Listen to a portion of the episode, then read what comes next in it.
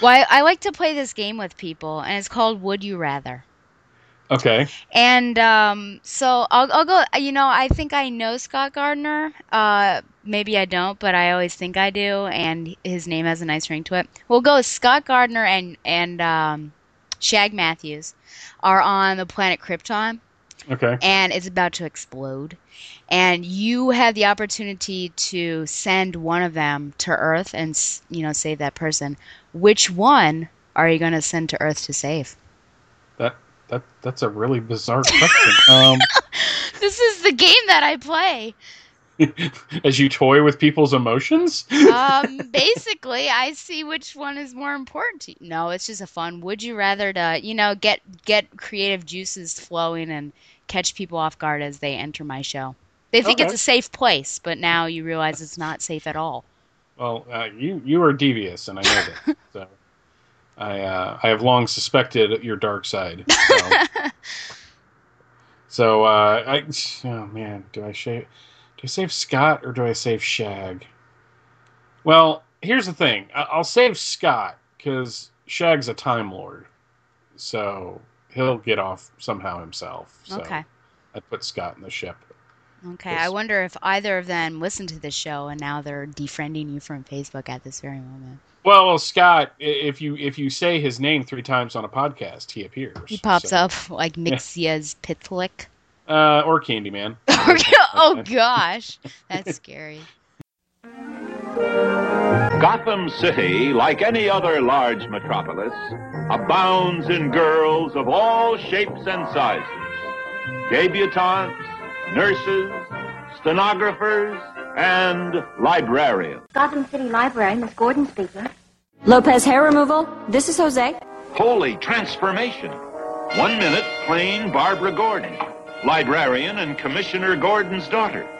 And the next minute, something new has been added. Batgirl, modeled after her idol, Batman. Holy apparition! No, Boy Wonder, I'm Batgirl. You are no longer alone, Capes Crusaders. It took me three years to track down the Jade Gato, and three more to figure out how to steal it. Funny, it only took me 10 minutes to figure out how to snatch it back. No matter how you do it, crime doesn't pay girls.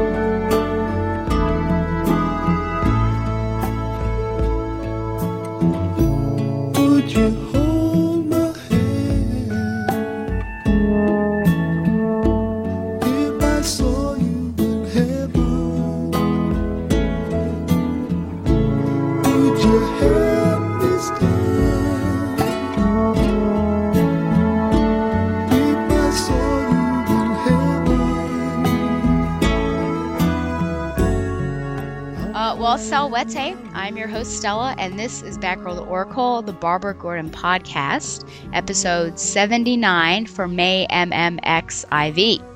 Batgirl to Oracle is brought to you by MileHighComics.com, your new and collectible comic book store.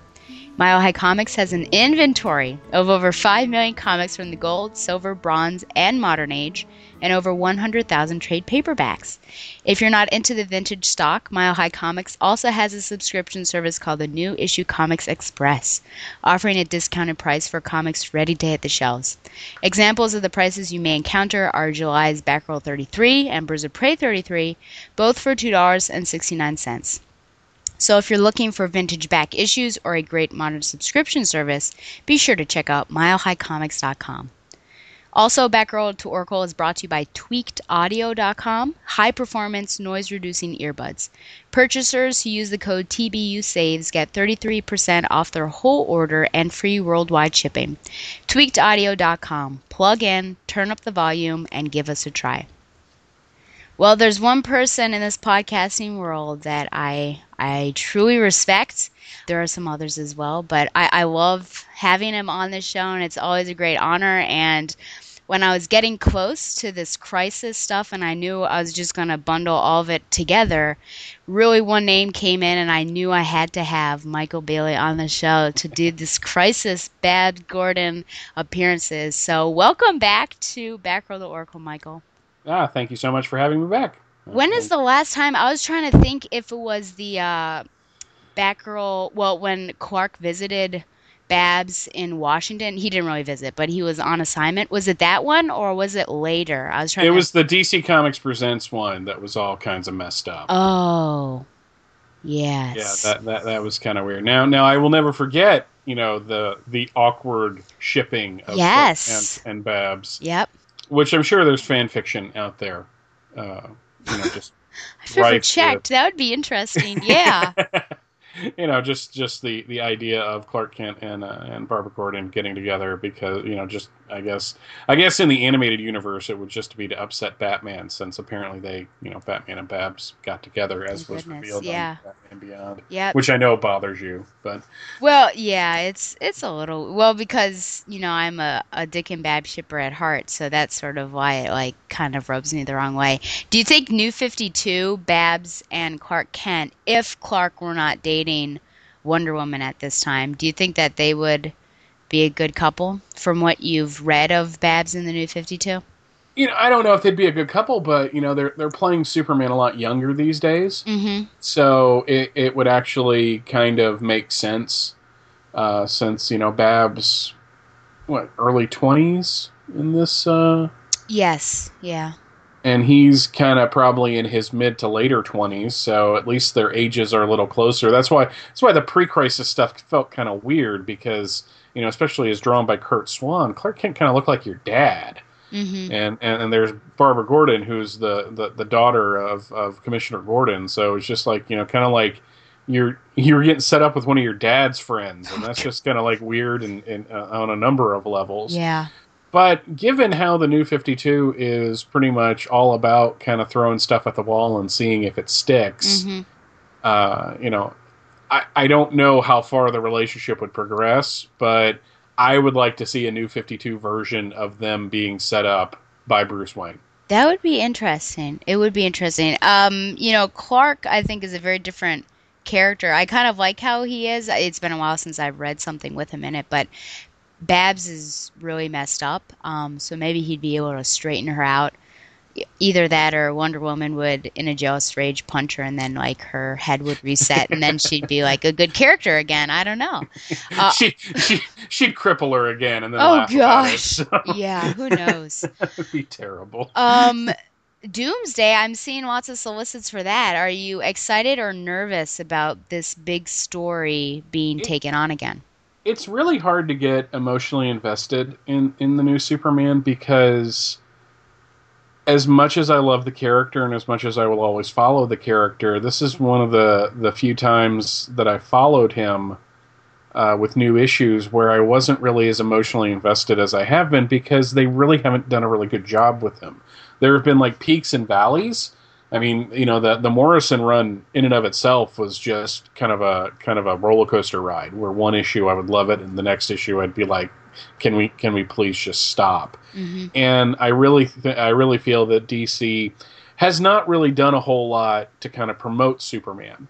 You know, they, they, plenty of Batman books, and Green Lantern has gotten a number of pushes. Uh, even Flash, I think, has gotten a pretty good uh, bit of promotion. But Superman, who I will always consider their flagship character, has kind of gone to the wayside. Now, Greg Pak has been writing Action Comics for a couple months now, and I think he's been doing an outstanding job uh, with the character. Geoff Johns is about to return to the character, which is kind of a dodgy proposition because I wasn't really happy the way he ended up handling the character the last time he wrote him. But having seen the preview pages that were posted online, and especially with, of all people, John Romita John Jr. Romita, yeah, I keep seeing those ads and it says like Romita is coming. I'm like, well, it looks pretty awesome. Uh, so I, you know, and, and, and what jazzed me about the, the preview pages is you had Clark in the Daily Planet talking to Perry White and Jimmy Olsen's there. And I, I think, you know, as much as every time they try to push Superman away from that kind of dynamic, like they tried to do in the early 70s when they made him a newscaster uh, and all that, and when they, you know, a little bit of doing it in the, in the late 90s every time you move away from that, the books start to flounder. And I think you know you you.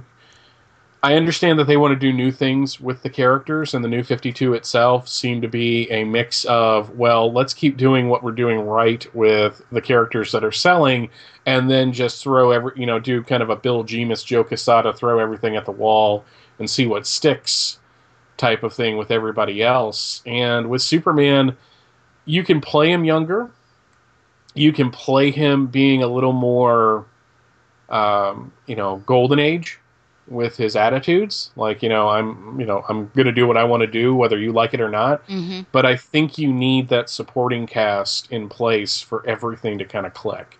And I'm kind of hoping we get back to that. Doomed itself looks interesting. It's kind of a crossover that's not a crossover because while everybody's in on the story, it seems like all of the different series are going to have their own chapters that don't really relate to each other all that much. So it's going to be weird just to see how this plays out. Have you been reading the uh, Superman Wonder Woman book? You know, I'm a couple months behind, but I really liked the first and second issue. I, I, I thought Charles Soule, is that how you pronounce it? I think that's how you pronounce it. Uh, has a really good handle on on those two characters and that relationship, and it was really funny. There's a moment in the second issue where Apollo is kind of mouthing off to Wonder Woman, and Superman kind of steps up and basically says, "Hey, don't talk to my girlfriend like that." And I thought it was this really endearing moment where he didn't have to, but he did it anyways, just because he's that that's who Superman is as a character. You know, he knows Wonder Woman can take care of herself, but still, you know, you know, don't just you know watch it, pal. And Yeah. I, I just really liked that. And then Apollo hits him with yellow sun radiation, and things don't really go well for Apollo after that. No. well, talking we we do have more discussions uh, to to get to certainly, but there are Yes. a couple. We'll transition, I guess, from that new Fifty Two to a couple news items that I wanted to bring up, and uh, one of them we talked about it on the Batman universe, but this is the Batgirl podcast, so I thought it was very important to talk about it. And we're going to start with a Gail Simone interview that that Dustin conducted when he was at C2E2. And one of the questions uh, I asked him to ask, he asked. But one of the big ones was just about are we going to figure out how she's able to walk? So he asks, Do you have any plans explaining how she is able to walk in future issues? And Gail Simone says, Explaining what? I think we have covered it through the book pretty well in terms of, then Dustin says, as far as how she can be able to walk. Gail Simone says, Yeah, we have. Also, what that has cost her because she has post traumatic stress, not only from the event putting her in the wheelchair, but also some survivor's guilt from getting out of the wheelchair. And we have covered that quite a bit in the book. So the confusion here is when in the world did she ever explain how Barbara Gordon is able to walk? Yes, she talked about post traumatic uh, stress. Uh, that started with issue one and continued several times, really, whenever she saw a gun. And then, of course, Joker came back. But how how she got out of the wheelchair has never been discussed. And so one of the things I was thinking is does Gail Simone has she been asked this question so many times that all of a sudden, yes, in fact she has covered it because she feels like she's answered it. Or did she like lie? is this is this a lie and she really knows that she hasn't covered it but she's saying it and and it's just so confusing to me because i i vividly remember only one vague statement and i think it was the gretel issue very early on just that Babs says there was something done in Africa and it involves a chip. And if that's the explanation, that is terrible. And fans deserve so much more because everyone was, I mean, I guess I should say 50% of people were up in arms that we're losing Oracle. And the big push was, I mean, Barbara as Batgirl, there's got to be a reason why. And I think this is the reason why you've got to explain how she got out of the chair in order to make it worthwhile to have Barbara Gordon as Batgirl. And to say that it's been explained and it hasn't been explained, I think is just awful. And I have no idea where she's getting this. Do you have any thoughts on this, Michael? Uh, you know, I, I read the first couple of issues of the new 52 run, and I read all of the um uh, crossovers that have run through the Bat books. I really liked the issues of Batgirl during Death of the Family. I, I really, I, I was really engaged by the art and the story. I thought, you know, as not really tying into uh, the story like Night of the uh, Night of the Owls went, where Mhm. everything kind of continued into each other. I really felt that if you're going to handle the Joker returning, you really have to have Babs deal with that. Right. You know, you can't you can't shy away from that. There's there's no way that would be cheating the audience. And I remember reading in the first issue, and this is my you know you know kind of scatterbrained Swiss cheese Sam Beckett memory of reading the book back in you know September of 2011.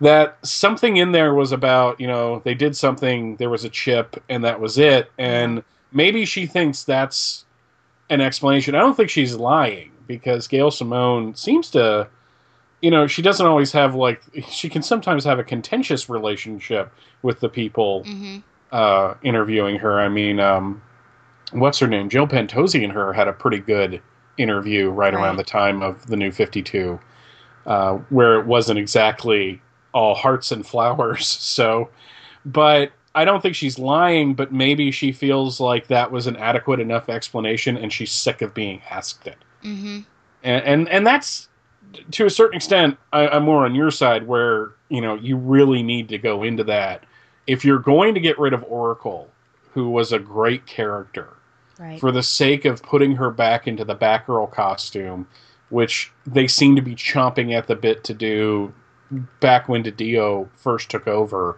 as kind of the editor in chief position you know if you're going to do that explain it you know give it an issue where you are going through why it happened. And I think the fans kind of deserve that. Do you think it could be one of those? I don't think that she was, when I say lying, like an, an outright, she knows that she's lying, but could it be one of those like accidental lies? Because I feel like sometimes Scott Snyder says something, and then as we're reading a story, we realize, wait, that's not what he said he was going to do.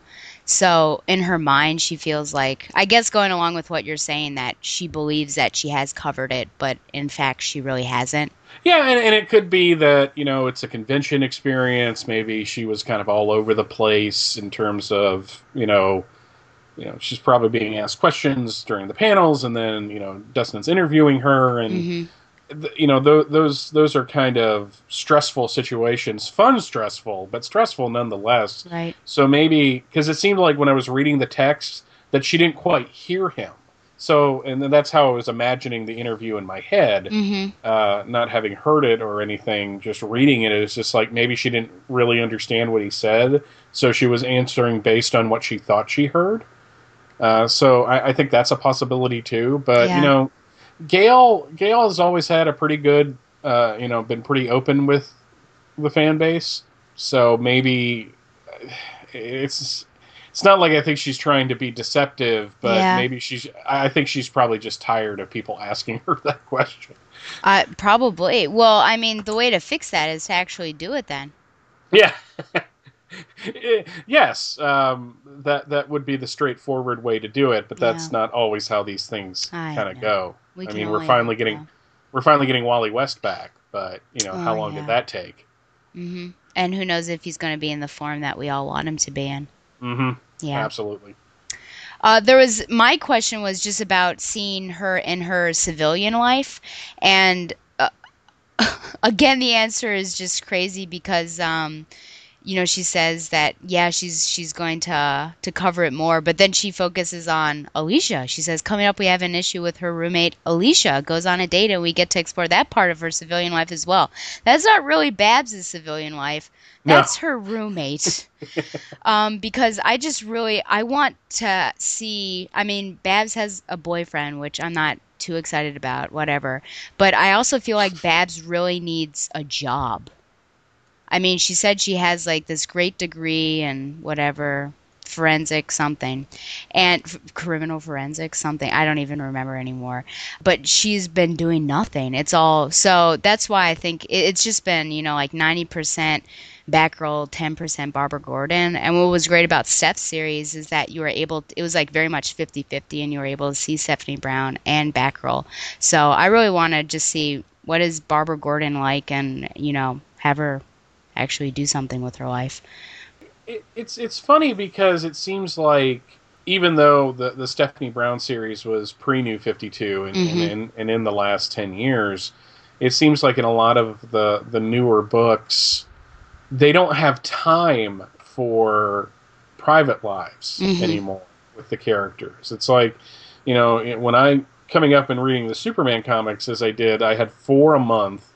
So you really had the time to really delve into Clark Kent and who he was as a person and what his life in the Daily Planet was like. And now it seems like these stories are structured that they're you know, I don't want to say decompressed, but the the the way they're paced, it doesn't leave time for the private life, which is really how I think you you get people to be fans of the of these Right. characters. Yeah. So it, it's kind of a weird trade off. Mm-hmm. Yeah. Well, my next and last news story is not necessarily Batgirl related, even though it, it relates to a character that's important to her. But uh, USA Today first reported on Dick Grayson and just what he is going to become, because in uh, Forever Evil, he's, quote, killed, end quote. And he's going to be hitting up his own series called Grayson and it's basically going to be a spy thriller. The the creators compared it to The Americans. I don't know if you watched that. I actually enjoy that show, but just that a series you're going to want to talk about each week. Batman's the only one that knows that Dick is alive and, and he's working with Spyral. He's got a big G on his chest. And because apparently if you're a spy, you should have something like that. You know, they're going to look into him being a ladies' man, which, you know, doesn't really put me at ease. I just I don't know what to think of this. I, when when I first read it, I thought to myself, well, this sounds like Winter Soldier all over again because, you know, he was well, he was, you know, apparently killed and then he um oh, but only Nick Fury, Steve and Natasha knew about him actually being alive and you know he was doing his secret agent thing so this just seems to me like okay that's it. Do i see dick grayson as being a spy? No not at all. Why does he have this g on his chest? And then let's just play up the part that he's a ladies man. It, it just sounds like i don't know. I, I just don't know if this is the dick grayson that everyone has grown up to love. What what do you think about this? Well, as far as him being a sex symbol, that that is actually there. There is precedent for that in the new teen Tales of the New Teen Titans, Right. 50, uh, which was the wedding of of Donna Troy Mhm. and the uh, Mary Sue for Marv Wolfman, uh, Terry Long. Uh, there was a couple girls that came up to Dick at the reception, and they were actually based on actual fans Mm. that had written into the the series and and really liked Dick Grayson. So this is one of those situations where I really think it's a bad idea. hmm It might be a very interesting book. It might be very well written and very engaging and and and kind of a you know not a bad product, but just I don't know why they're so gung ho about just you know sidelining Dick Grayson and changing him. It's Yeah. just, you know, you know Nightwing was a cool character. You know, during the Teen Titans when Chuck Dixon was writing him, uh, the first half of the Devin Grayson run was very good, and then that got all crazy town. and um, and even like the post crisis stuff seemed to be post infinite crisis excuse me stuff seemed to be really interesting and then he was batman for a little while and then he had to go back to being nightwing and now you're you're changing him completely and putting him in a position even more so than chuck dixon did when he made him a cop and there was this great issue of detective where bruce and dick have this talk about the fact you know bruce is like you know you're going to be in a position to use lethal force and that was always a big no-no with Mm, batman Yeah. now, with the new 52 Batman, that's apparently not a problem because, you know, Stephanie Brown thinks about killing somebody. She's fired pre new 52. Mhm. Damian actually kills somebody, and no, we're just going to let him keep being Robin. So, yay for, you know, changing the character completely and pissing me off. Um, but I, I just, I don't think this is going to last. I don't think in the end it's going to be a good idea, and I think it's going to be one of those things that everyone makes fun of in five years. Yeah. Do you think it's going to be something where we talk about it every week? Probably. I mean, I'm sure. Uh, uh, the, with the way Facebook works, Yeah. um, yes, it'll be something where there will be people that love it, and then there will be people doing memes about with with panels within the new series uh, making fun of it. So Mhm. Yeah, and I'm very outspoken in in my belief that he is actually the Batman in Eternal uh, that we saw in issue 28 of Batman. I don't know if you read that, which takes place later on in the series because that was like at the end of it, and now we've with Eternal number one, it's starting all off. But there's a weird thing where the Nightwing next to Batman is using a gun, and Batman is very easy about it and says, I don't use guns, but she does. And so I feel like it's not Bruce Wayne, but Dick Grayson, but I don't know um, how it would transition, if that's true, from this to And- and- Eternal. and it, I haven't read Eternal. I haven't been to the shop since Yeah. it came out, uh, and I've actually been waiting for Zero Year to completely finish before I read the whole thing. Mm, yeah, probably So, good decision there. Um, because I like Scott Snyder on Batman, Mhm. I really do. I recently reread, I recently reread his Detective Comics run for the first time, and I thought it was brilliant, uh, pretty much throughout. Especially Dick's relationship with uh, James Gordon, I was really taken with that. But it's just, it's just really Batman's okay with it. Like, oh, Yeah. well, he's using a gun, so I'm I'm kind of okay with that. I mean, that's that's It's very strange. Yeah. it, I'm not going to go into that because that could lead to a rant that I'm not quite comfortable enough making right now. So that is completely fine. And we're going to hit up more about, because I was about to ask you about um, his death and what you think about the certain characters that know. But since we're actually going to be talking about it very directly and how it ties with Batgirl, I'll save that discussion for later. Um, very cool. Okay. So the only thing I, I love to discuss certain things when uh, when people come on, and I guess we'll start with I'll, I'll go with Man of Steel. Did you enjoy the first film? Yes, I did. Uh, Okay. It is not. There were. I had problems with the film. Yep. Uh, I had problems with not so much how they treated Jonathan Kent because I just saw the way they had Jonathan Kent acting as just a new take on that character. I just had a had a serious problem with Clark's not doing something that even had my wife kind of ranting in the theater. Uh, you know, she, she was very mad at Martha for for not making Clark go and take Yeah. care of that situation. Uh, I, I thought it's a very as a film it's very uneven because once the action starts, it's like all characterization is kind of thrown out the window. They set you know they spend like an hour setting up this really kind of complex and emotional you know plot dealing with him figuring out what he's going to do with his life and then it's just punchy punchy run run for the uh, for the rest of the film uh, I uh, I was in the unique position of being at ground zero of Superman fandom uh, eating itself uh, when the film came out uh, over what happened at the end. That was uh, that was not fun to watch at all. With because I- Zod? Is that what you're talking Yeah. about? Okay. yeah, because uh, I actually watched people. I watched friendships dissolve over this. I mean, Wait, are you being serious? Yes, I'm dead serious. You- The, the, the, what is the debate exactly? Whether he should have done that or not? yes, you got to understand. Superman fandom hmm is like the different denominations of Christianity. They all believe that their version is right, hmm and some are more fanatical about that than others. So there are people out there that are Superman fans to the point where if you attack Superman, you're kind of attacking them as a person. Interesting.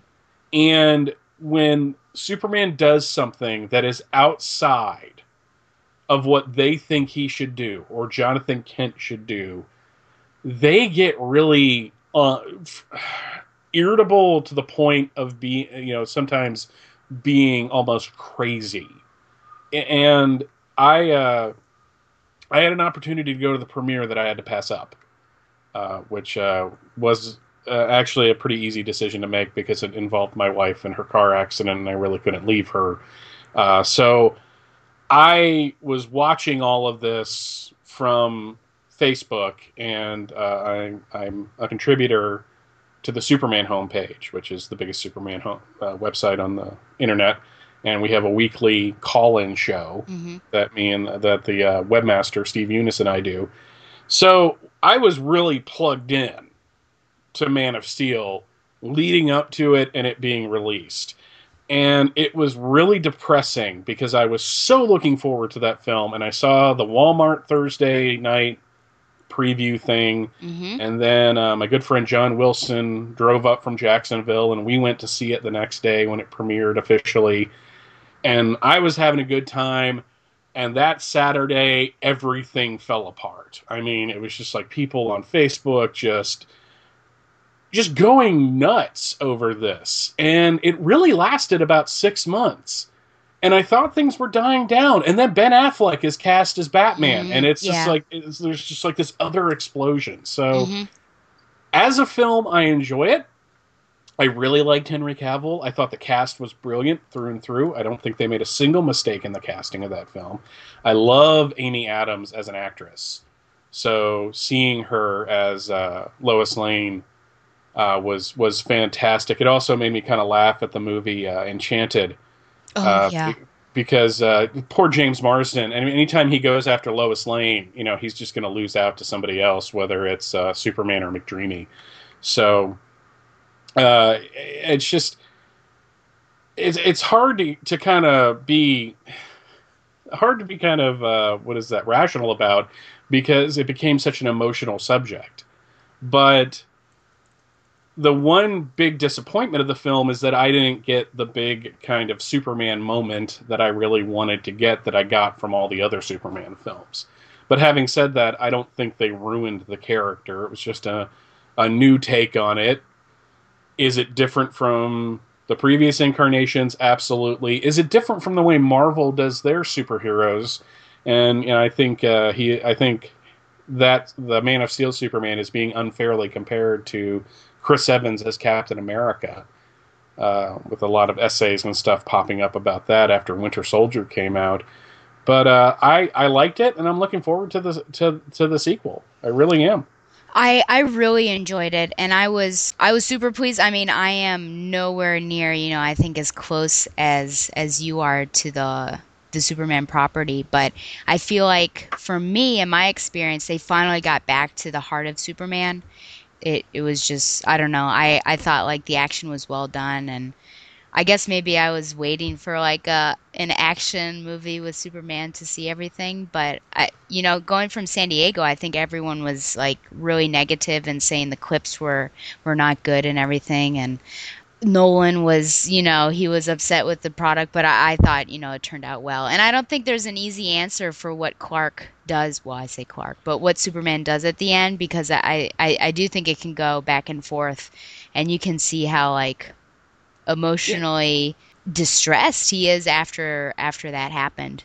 Um, but Zod straight up tells him, I am not going to stop until Yeah. every living being on this planet is dead. You have killed my reason to be. hmm And what I think people miss about that sequence is that it wasn't Zod threatening a family. That was a microcosm. yeah, This was I'm not going to stop. Even if he had stopped him from ki- from killing that family and the fight had continued, it was just going to keep going.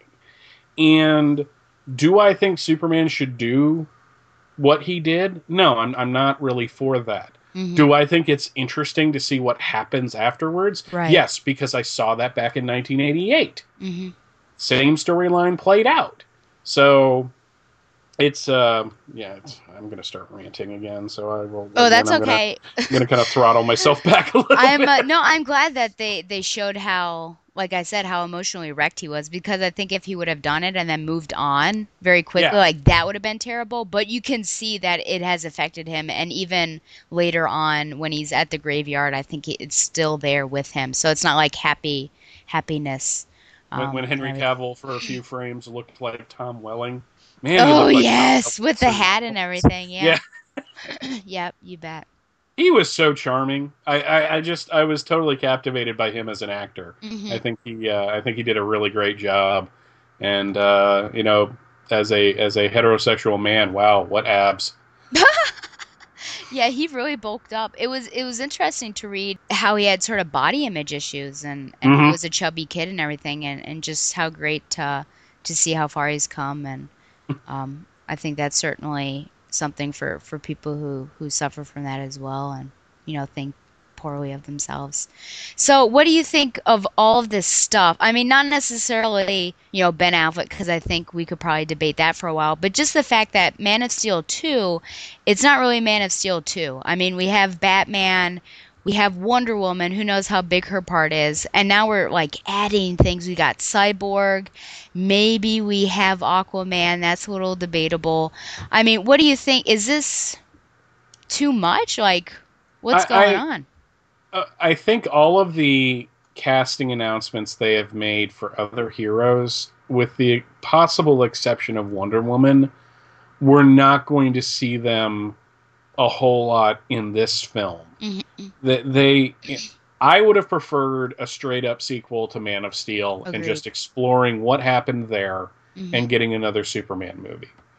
Uh, my uh, I mentioned it before. Steve Younis, who runs the Superman homepage, has made the point that this is kind of like Thor, where Thor had his movie, and then he was in the Avengers, and then he got another movie after that. So, D, you know, Warner Brothers is in a is in an interesting position where they are constantly being compared to what Marvel has done with their film franchises uh, which is an unfair comparison because Marvel has a lot more freedom with their film franchises because Marvel, it, it all stems from Marvel Comics. It's not like DC Entertainment is producing these films. It's Warner Brothers, you know, using characters that they have the rights to making these films. And yes, Geoff Johns has been listed as an executive producer on this film, so maybe he'll have a little bit more of an involvement because basically that's that, that was supposed to be, from what I understand, his function as chief creative officer is to be that kind of bridge, Mhm. kind of like what Joe Quesada is doing for Marvel right now. And I would have preferred to see, like I said, Superman get his own sequel. However, if you are going to use this film as a bridge to a Justice League film, and since they have announced the Justice League film coming out the year after this movie, then you're going to kind of you kind of have to assume that they're going to film these things back to back. So all of these characters we're seeing, like they announced somebody's playing Cyborg, Mhm. okay, and there's a big scene with a football game at some point in this film because they were Mm. kind of doing things for it. Okay. So what was Vic Stone doing at the beginning of the New 52? Mhm. He was playing, football. Yep. So it's possible that we're going to see these characters in some capacity in in the the Man of Steel that's as of yet unnamed Batman versus Superman Man of Steel sequel, which is kind of a mouthful. So I hope we Mhm. actually get a title. Yeah. This, you know, at San Diego this year. But I think all these casting decisions are really being made for Justice League.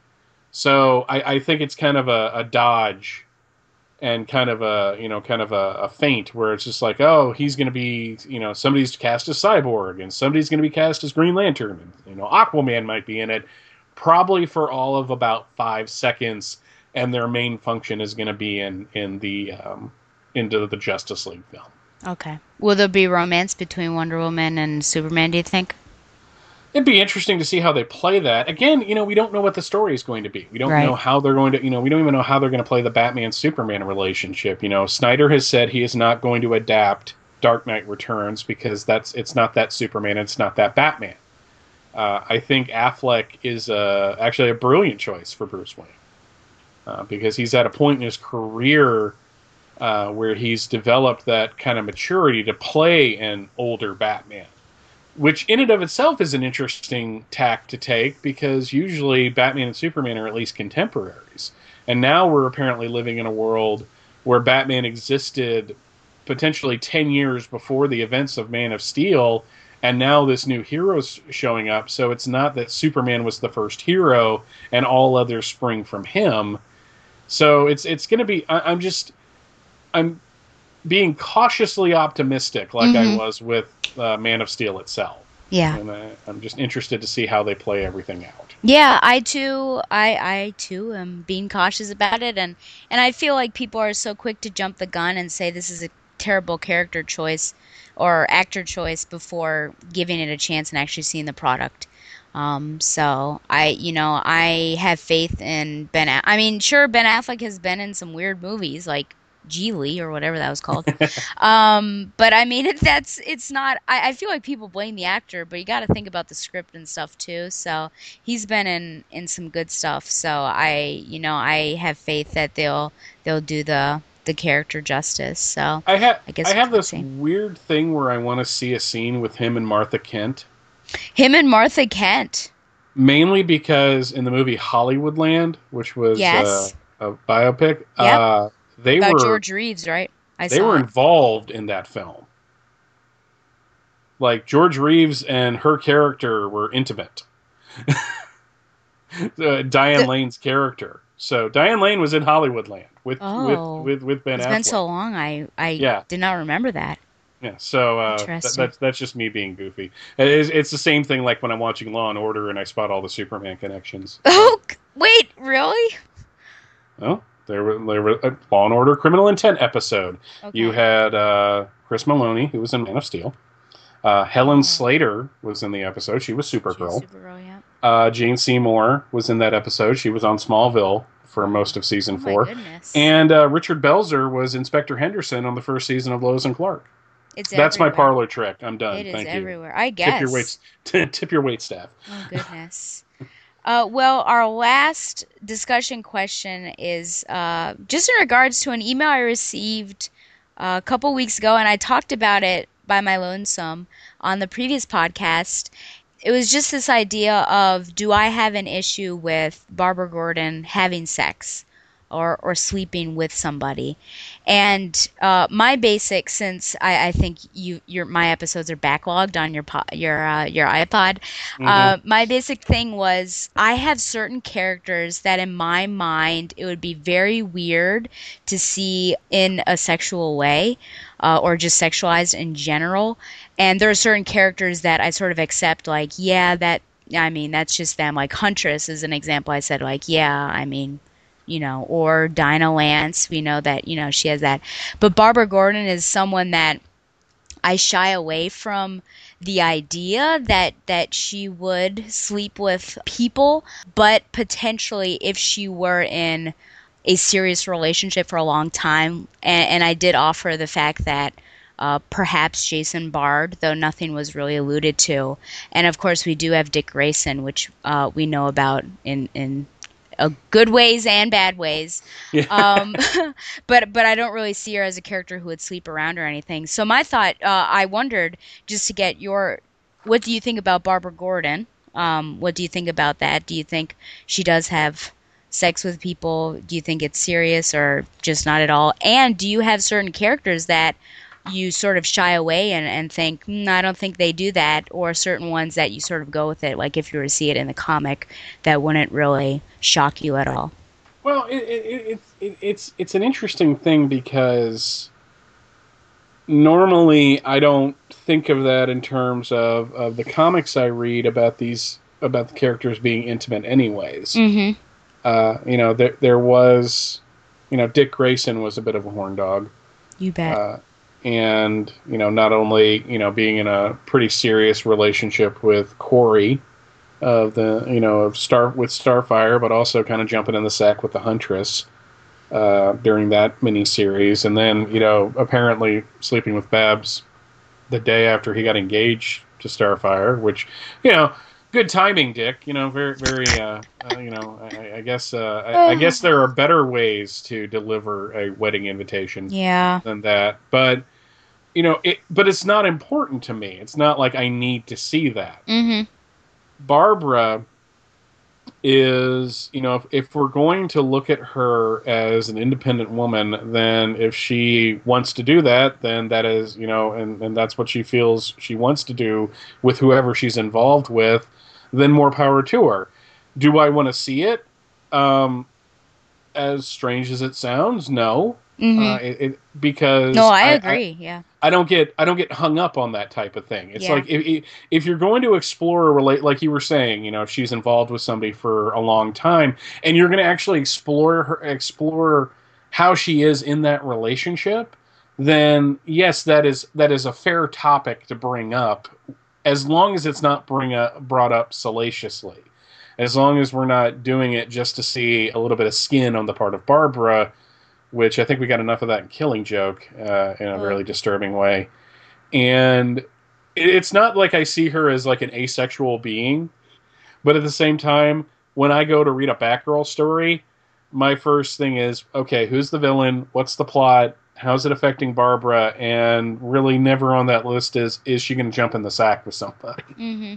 So I think when she was Oracle, it would have been an interesting subject to bring up, which they did, but to actually kind of explore that. But really, at no point with her as Oracle was she ever in a really position to be involved with anybody.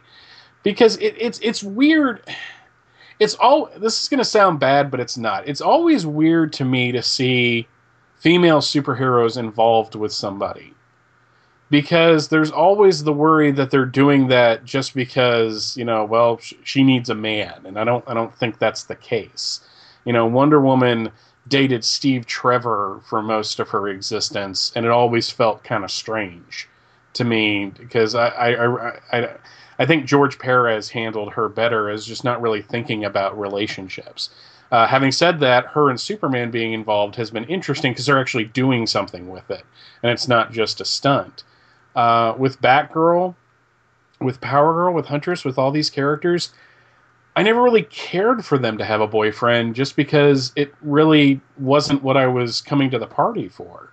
But again, if if if a writer was going to handle that, then as long as it was dealt with in a mature, and when I say mature, I don't mean in the standard comic book mature way, which means you know people getting killed and boobies, which sounds bad, and I apologize for saying that, but still, you know, but in actually dealing with a relationship between a man and a woman or a woman and a woman, not that I'm saying that Barbara would swing that way, but even still, with with Batwoman, they you know they dealt with her having relationships. Mhm. So I, I think as long as it's good for the story, then I'm fine with it. But if it never comes up, I'm okay. Yeah.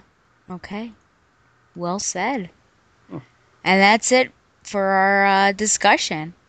So now it's actually the hour that we we're talking about this big thing. So it's a little scary to think that we're about to do this, but crisis Okay. of well, I mean crisis of any of the crises are, you know, just really big and intense for me. Um, and this was the the first, the one that started it off. So, yeah, I've asked Michael to to give us a, a summary of Crisis of Infinite Earths, this maxi series that that they had, um, because what we're going to do here is just hit on Babs's appearances throughout the actual maxi series, and it only happens about, I guess, five times since those are the five things we're covering. Because I think it would just be too much to go into Yeah. what is going on in the issue and how does it relate to everything. It's just like this rabbit hole that I, I think is dangerous to start. But for I think people just to get a sense of what it is who don't know, um, Michael, can you tell us what is a crisis? What what is this all about? Uh, well, there's two ways to look at it. Story wise, uh, in 1956, Barry Allen was created as the Flash, and he was the second character to have that name. but it was there. But when he was introduced, there was never any illusion that there was another Flash outside of the comic books he read as a kid. Uh, as a lark, and probably just as more of a one-off story, uh, Julius Schwartz, who was the editor, had Gardner Fox, who was the the writer, uh, come up with a crossover with the original Flash and Flash number 123, Flash of Two Worlds. This set up the multiverse, and over the course of the next few decades, DC expanded on this idea that there were these Earths that existed next to each other but on different vibrational planes. So you had Earth 1, which was contemporary superheroes. You had Earth 2, which was the golden age. You had Earth 3, where all the where everything was backwards and Columbus discovered Europe from America and Superman was Ultraman and a bad guy, etc. And so on and so on and so on. The real world explanation of what why Crisis came about uh, is something. It's an old song. Basically, a couple writers decided that the multiverse had become unwieldy, and that reader new readers coming in needed a flow chart to figure out who was on Earth One and who was on Earth Two. And those two writers uh, and editors were Marv Wolfman and Len Wein. Uh, whether or not they were right is probably not a debate we really need to get into right now. Uh, because again, that's a rabbit hole you you go down, and suddenly it's three o'clock in the morning, and we're still arguing about it. uh, so basically, they came up with this story where there was this being known as the Monitor, uh, who, at the creation of the multiverse, because apparently at one point there was one universe something really bad happened involving a character named Krona, and the multiverse was created. At that point, two beings were created. One was positive matter, one was antimatter. And the positive matter was named Monitor. The antimatter, the, the antimatter, antimatter counterpart was also the Monitor, but they kept calling him the Anti-Monitor, which was actually a stand-in name that became the official name. And basically, he is destroying all of the positive matter universes to increase his power base. So the monitor is getting everyone together to kind of stop this. Uh, and by the time we kind of catch up with the story, basically every every world but about five of them have been destroyed.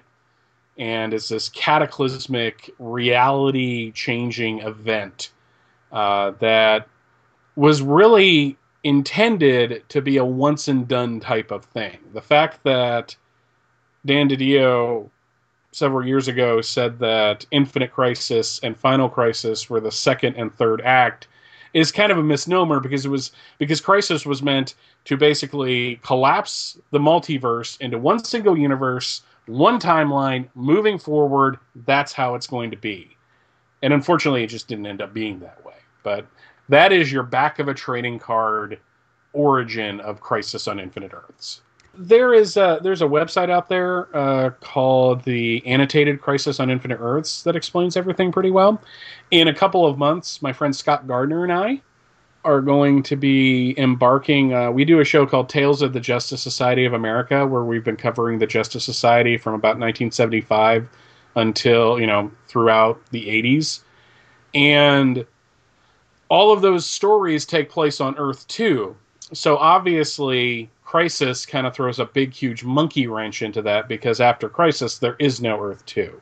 And we decided from the very beginning, when we got to it, we were going to give Crisis its own show, basically, to cover not only the individual issues, the 12 issue maxi series, but all of the crossovers. And if you listen to Tales uh, as of this episode going up, he and I have been covering what we call crisis management, where we're talking about the appearances of the monitor leading up to the crisis. Because the year before crisis hit, the monitor and harbinger started popping up in almost every DC book, at least, you know, an appearance here, an appearance there and we've been covering those as we go along. And in about a month or two, we're actually going to hit Crisis on Infinite Earths proper. So when that show hits, uh, probably around July, that will be your definitive source for all things Crisis on Infinite Earths. Sounds good. Okay, so I guess we'll we'll get it started with with where Babs pops up here, and it all starts with Crisis on Infinite Earths number four, and thus shall the world die. And uh, this is actually spoiler: the death and final appearance of the Monitor. The writer was Marv Wolfman, penciler George Perez, inker Mike DeCarlo, and colorist Anthony Tollin. And the cover date was July 1985. So lots of things happen. what can I say? As Supergirl joins a despondent Batgirl on top of a city building on Earth 1, Batgirl saying that she feels so helpless, worthless, and scared. Supergirl actually admits that everyone is, even herself, but that can't stop her from doing what she has to do. Batgirl then goes into emo mode and says it's easier for Supergirl because she has powers, while Batgirl is nothing not even cut out to be a hero. Supergirl counters that by saying thousands of people are out there who are heroes without powers, like policemen and firefighters, doing their best to keep the world from falling apart. Then she zooms off to help a plane in distress. Batgirl watches from a distance and calls Supergirl a hero through and through, wondering what she herself has become. I was wondering. I have been waiting with bated breath to see your reaction to Babs being characterized like this. It's it's not good. So I'm trying to think back to the to the the specific issue date, but when Donovan came on, I was in the midst of a four part story where uh, Barbara Gordon is is facing this woman who has turned. She's like part snake, uh, part woman, and Babs gets bitten, and she herself ends up turning into a snake, uh, part snake, part woman. It's a very ridiculous story. And throughout that one, once she is turned in, it's very much like whiny mode. You know, what is she going to do, and, and all these sorts of things, and freaking out instead of going into action. And the same thing is true with this, just a, a, a Barbara Gordon that I've not really seen before. She's had down moments, especially when she lost her seat, her congressional seat, and she's always had someone stronger there with her. Normally, it's been her father that's really like said, like almost you know a proverbial slap to the face and like snap out of it. You're better than this. And supergirl is that. But this is almost like the worst i've ever seen. Just that she's worthless. She's not even cut out to be a hero. And i don't understand where this is coming from because i totally understand why she's afraid. I think you know Supergirl is afraid. Everyone's afraid. The world, I mean, it's it's literally like could be destroyed, you know, in the next few hours or issues, depending on how long the maxi series takes. Uh, so everyone's afraid. That's but but why is she like this? I, I don't really understand where this is coming from. Is this and this is sort of a trend that I've been seeing as we're getting to the end of her career. Is this I and maybe you can help me with this, but I mean, is DC purposely like destroying her character because they realize that it's coming to an end, and so they're sort of trying to push her under the carpet and, and make way for for newer characters and and or timeless ones, and they're ready to revitalize them. I, I don't understand why the characterization has to be pulled apart. If you're gonna get rid of her, why not get rid of her in a good fashion. But but this is I I think it's terrible. I mean, saying emo mode that was not an understatement or an overstatement. No. That was it. I mean, why? Why is she complaining and and why is she just sitting there not doing anything? I know with Supergirl they were wanting to get rid of her because the powers that be at the time felt that she distracted from Superman. Okay. Like somehow her being there took away from Superman as a character, which completely ignored the fact that and I'm not saying Supergirl was perfect and always handled well throughout the, the you know the course of her being alive in the pre-crisis DC universe. Mm-hmm. There were times where it was just, you know, her series didn't really go anywhere but it was always one of those really cool things to me. Now, I, I, I was not there for pre Crisis. I'm going to put that out there right now. I, I was not collecting comics when Crisis on Infinite Earths hit. I came in about a year or two later. And uh, so Crisis for me was history even though it was very recent. But it was always this thing, this this important event that happened that you know was treated with with reverence.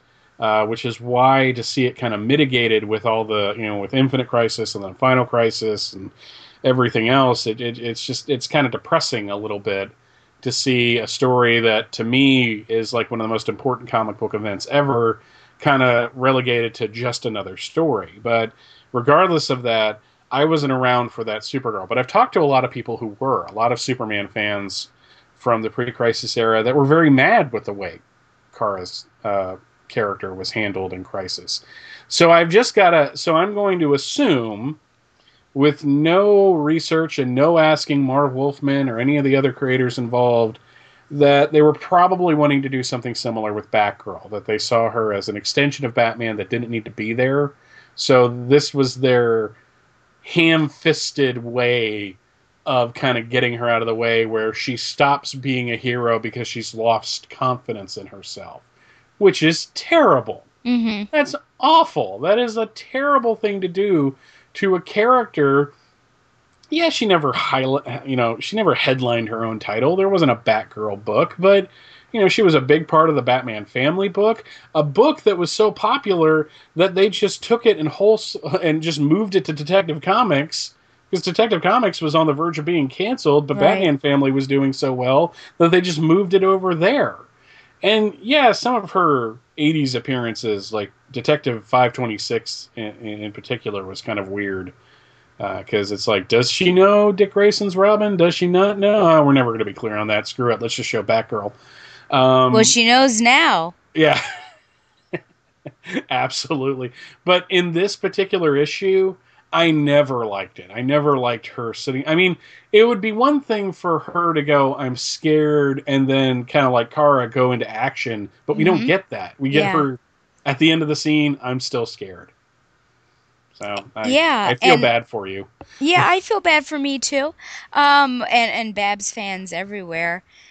But uh, you know, it's interesting you talk about Supergirl and that you know the intent of of what the publishers wanted because I feel like throughout these issues and especially DC Comics presents, but this one and, and that one, that she's characterized really well and she's a Mhm. strong character. And so I just wonder why couldn't that ha- I mean, if you're getting rid of a character, why not give her a swan song to get rid of her? Uh, so that's my issue with it. I, I guess you know when I read this, I don't know if I was necessarily a Batgirl fan yet, uh, because I don't remember it, or else I probably would have been traumatized. But uh, I guess it's good that I didn't remember it, and so this is my first time uh, rereading it and, and seeing how terrible it is. Uh, issue five, which was titled "Worlds in Limbo." I guess I'll go through the credits. Writer Marv Wolfman, penciler George Perez, inker Jerry Ordway, and colorist Anthony Tollin again. And the cover date was August 1985. Fun fact: There's a weird uh, appearance, potentially Marvel Marvel's uh, Peter Parker Mhm. Yes. uh, making a cameo, uh, Mhm. which uh, behind Superman and Lois Lane, specifically page 14, panel 5. But there he is with his little camera, and it really looks like him. oh, that, that was very much was on purpose. Oh, was very, okay. very I, I thought that was pretty funny. So I played Where's Waldo looking for Batgirl in this because you know I've got this this list of Batgirl appearances. This list apparently does not tell me, you know, it's only one panel or or so, and uh, so I flipped through this issue twice without finding her because I thought, well, it must be something similar to what we just saw.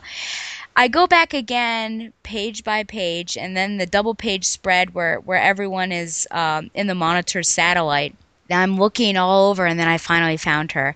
And it's interesting because Infinity Inc. number 22 uh, is apparently the same appearance, so I think it's happening contemporaneously as Yeah. Infinite Crisis number five. But she, it's it's such a better panel, even though she's not doing anything. She's just walking in front of the panel, but she's actually in the foreground with two characters talking behind her. So I probably would have chosen that over trying to find her, but that's uh, we won't even talk. There's nothing really to talk about.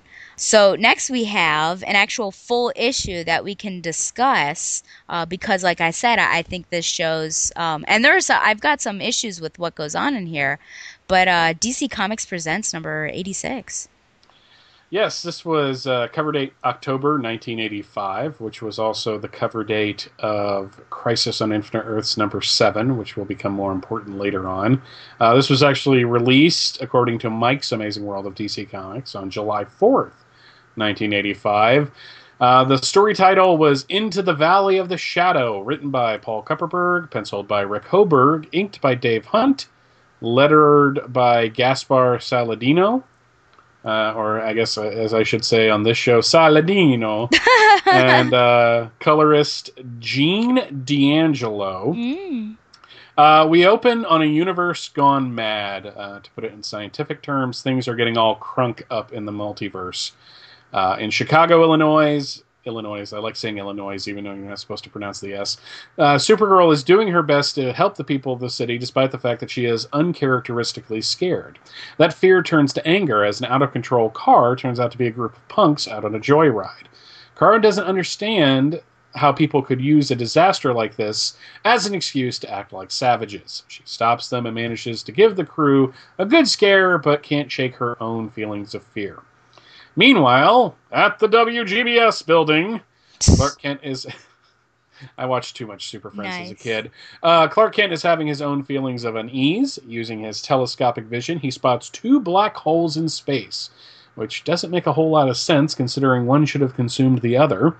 Using a pretty flimsy excuse, uh, Clark excuses himself and his coworker, and as his coworkers talk about what a great guy he is despite appearances, Clark changes into the Man of Steel, Superman, as opposed to Man of Steel, you know, Superman. Yeah. Kind of like, you know, Irving Spider-Man. Uh, back in Chicago, Kara receives a phone call from Barbara Gordon, who wishes to see her friend. Kara does a quick change of her own and heads to Gotham to check on Batgirl, who sounded frightened. Uh, with all the talk of fear in this issue, I'm wondering if Paul Kupperberg got a cut from David Goyer's script for Batman Begins, because, wow, a lot of talk of being scared in this issue. Uh, we see a replay of the scene from Crisis on Infinite Earths number four, with Batgirl all worried and Supergirl all we got to keep fighting, and then flying off after the plane that got caught in the antimatter. Uh, from here on out, folks, no Barbara Gordon, but the story is kind of interesting nonetheless. After depositing the pilot on a nearby rooftop, Kara flies off to find her cousin, who just so happens to be looking for her. And it's kind of like the opening scene to My Fair Lady. Well, I was on my way to Chicago to find you. Well, I was on my way to Metropolis to find you. Superman, Supergirl, and they shake hands. Well, they don't, but still. Uh, Superman wants Supergirl to fly with him into space, where the double black hole is, to see what the heck is going on there. On the way there, Superman turns into Captain Sensitivity and tells his cousin that she looks like hell. Supergirl tells him that there isn't anything bothering her that a little action can't cure, but the Man of Steel doesn't buy it. They arrive at the dual black hole uh, improbability, and not only is there energy coming out of the black hole, which is weird, but that energy is coalescing together, which is even weirder. Before the Kryptonian cousins can do anything, a woman appears out of that energy. It is Black Star, a villain Supergirl was barely able to defeat before.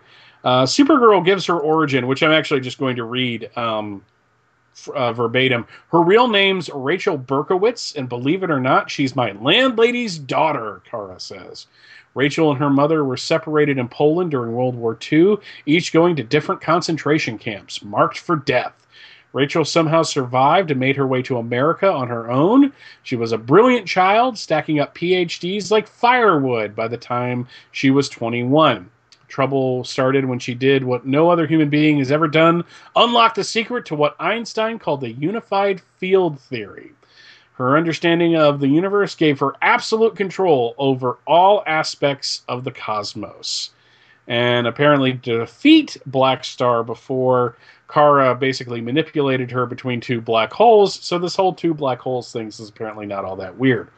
Black Star attacks and manages to gain the upper hand against Supergirl and Superman. Supergirl begs her to stop and let the universe alone, which confuses Black Star, who just then notices how everything is going crazy. Black Star suggests a momentary truce to get bottom to the cosmic crisis, and that seems like a good idea until she pegs Superman as the source of all their ills. She gives Supergirl one chance to prove her wrong, and with that, the Maid of Might is off. When she catches up with Superman and then catches him up to speed on to what uh, everything's going on, the Man of Steel doesn't buy anything Black Star is selling and goes on the attack. Supergirl tries to convince him to stop, and by tries to convince him to stop, I mean she punches him in the face. S- Superman is convinced that Black Star is using Kara and knocks her back with some heat vision before going on the attack again.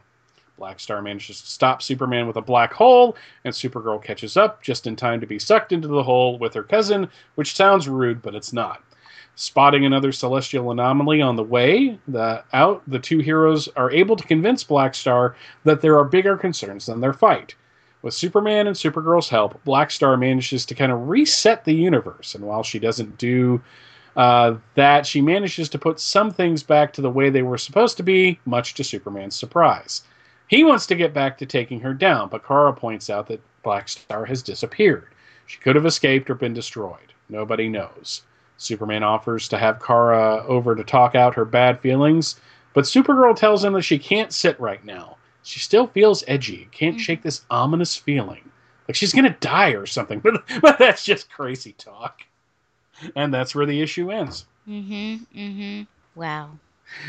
You don't have a whole lot of experience with DC Comics Presents and how crazy this title could have gotten, do you? Oh no, could it have gotten worse? no, I'm just saying, you know, between the Batgirl appearance that we covered Yeah. some time ago and this, uh, sometimes the team ups were a little weird. Uh, this was actually a well written one.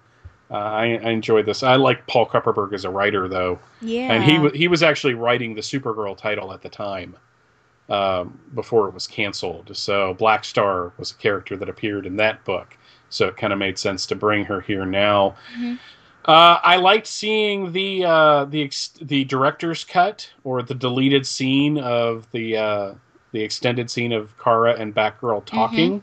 It was kind of like you know blow for blow what we saw before, but it was interesting to see the phone call and the lead up, and then her actually saving that guy right. that we only got a hint of in in, in Crisis Four, and then things just kind of go all over the place. I mean, Superman is is pretty much a jerk through most of the issue, either by telling his cousin who that she looks like hell, or by uh, you know hitting her with heat vision to get her out of the way because he knows what he's doing. I, I, I was uncomfortable with that, like a lot. So Yeah.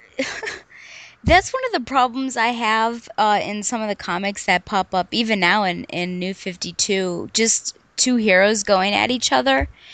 I don't know. I, I guess I, I wish that Clark would have believed Kara, or Kara as you say, when she was saying, you know, let's go with what this this crazy woman is telling us to do. Uh, but he but he thinks well, it seems like a legitimate plan, and so you'd think that if Kara really does believe it, and it sounds like yeah, it's going to work, that he would trust her enough to also agree with the plan. But then, you know, he decides to do his own thing, and then she starts punching him, and so I just have a problem with two heroes going at each other when there's a bigger problem at hand that Mhm. that you shouldn't be wasting that sort of energy on. to be fair, Superman has been characterized like this in DC Comics Presents before. There was oh, a okay. an earlier issue. Actually, it was the introduction of Mongul to the DC universe, where the the guest star was Martian Manhunter, and throughout the entire issue, Superman's just like, you know, I'm just going to do what I need, what I think needs to be do- done. And he and Martian Manhunter get into a pretty knockdown, drag out fight over it. The point where Superman puts him down and then just says, "Sit there, and I'll go take care of this," and it ends up blowing up in his face. So it, it's it's kind of interesting that uh, that for some reason writers of this time period, and I'm not criticizing them uh, in terms of saying it was a bad idea, but it seemed like if they were going to show chinks in Superman's armor, it was going to be him being kind of overconfident and arrogant about you know his way or the highway even though as you said supergirl's got this figured out she knows what's going on Mhm. and he's just not listening to her now you could read that as an older brother not believing you know his younger sister really knows what she's doing which is a fair representation but still like you said i'm not I'm kind of sick of the whole heroes fighting each other thing. It's why I really didn't like the animated film Justice League War because I, I thought that was like most of the beginning of that film and it bothered me on so many levels. And I, you know, I just don't really like seeing that kind of conflict. However, if he had agreed with her and they would have gone into doing something, the rest of the story doesn't happen. Mhm. So it's one of those things where you're like, I don't like this, but I kind of have to buy into it for the rest of the story to play out the way it does. Right. Yeah. You know, I, I do think that this is, uh, I mean, it's a huge Supergirl story, and Mhm. it starts with her feeling uneasy and it ends with her feeling uneasy. I wonder, was there, could there have been a better story to use for Supergirl before she died? Perhaps something closer to home and not so close to what was going on and almost galactic, I guess, if we could call it that. You, I mean, they could have done that, but to be fair, the story we're about to talk about is probably one of the better send-offs for a hero. hmm Uh, Which I, is, yeah, I agree. I, I, I don't I don't agree that she should have been killed. Uh, I also think it's kind of funny that when you look behind the scenes, when uh, Wolfman and, and Dick Giordano were trying to get the okay from Jenette Kahn, the you know president and publisher of DC Comics, to uh, to kill Supergirl, it was kind of like a fifth grade "Do you like me?" check yes or no type situation, where it was literally a memo says, "Can we kill Supergirl?" Check yes for yes, check no for no, and they gave it to her, and that's how they got the okay. So, oh, the wacky hijinks of behind the scenes stuff. But I um, guess. It's like Jason Todd. Yeah, yeah, well, that's that that that's a separate discussion. But no, I mean, it, it wasn't. I'm kind of glad that they did this because for me, being so familiar with Crisis on Infinite Earths as a story in total, it was kind of neat to see this kind of sidebar. I had never read this before. Uh, I've had this issue for years, but I had never sat down and read it until uh, we were getting ready to do this episode. And craziness to the side, artistically and writing wise, I really liked the issue and thought that Supergirl was presented uh, Mhm. very well. And Yeah. I love the headband costume. I am a Yeah. huge fan of this look, and everyone thinks I'm crazy, but uh, I, I like the kind of '80s jazzercise uh, look for Kara here. So Yeah.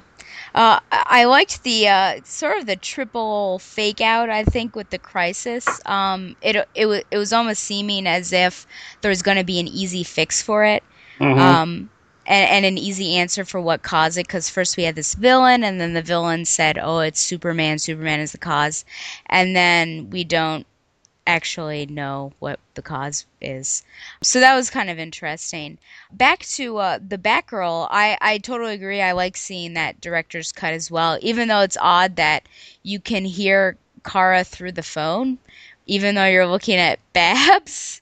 You'd think that Babs, and it's all, it's a very 60s way of um, doing it because on some of the Batman 66 yeah, like Barbara would answer the phone or or you'd see somebody they'd be like Barbara it's me. And then they so very exposition you know to explain who it is. So um, that was interesting. But I, I did wonder you know why did they have to meet in costume? Uh, because you know they were both out of costume when they were talking to each other. And could that have been a better and more emotional connection to have to have them meet you know in in their street clothes and talk as Babs and I guess Linda or or Kara. What do you think about that? Doing the Well- costumes. Uh, I- think they were in costume because if you're going to show them in Crisis on Infinite Earths, they're going to be in costume. Uh, just because that's the big event book, so you want to have them be as recognizable as possible. Mhm. However, your idea works a lot better. Have Kara meet Barbara at her apartment. Mhm. They're both talking. Kara sees the plane going down out the window, changes to Supergirl and goes out, and you have like a dramatic moment of Barbara staring at the Batgirl outfit Mhm. and wondering if she even wants to put it on. Mhm. That would have been a stronger emotional scene, but unfortunately, I think Kupperberg was working with what he had to work with, Mhm. with from Crisis Number Four. Yeah. I think that's yeah. I mean that's about it. Just uh, again, Batgirl is you know complaining about everything, and and she sees Supergirl off, and, and obviously admires her, and and I just feel like you know snap out of it, Babs, and you're a hero too, and why not go do the exact same thing that that Supergirl is doing. But uh, I guess we'll see what happens. Uh, I guess we we could probably give this a grade. I think the appearances and stuff. It, it's tough to grade that stuff. What what would you give this out of ten? This this story. I'd give it an eight. I mean, it's it's got a few flaws to it, but overall, it's a very it's a good issue of Detect of DC Comics presents. It's a good but wonky team up of Superman and Supergirl, and I think you know even though Kara is completely mishandled as a character, you know it, you know she she was given you know a little bit of due here and and maybe a little extra from what we saw in in Crisis Four. hmm Yeah, I think I would agree with your your eight score. Um, again, the Babs is not the best appearance there, but uh, I you know I think that some some good things are done with uh, with Kara until there's that that big fight in the sky, but. But uh, it is interesting what they what they do with her, and I'm glad that they're able to sort of take a time out from Crisis and focus on her, and then they're they're going to go back. So I think that was needed.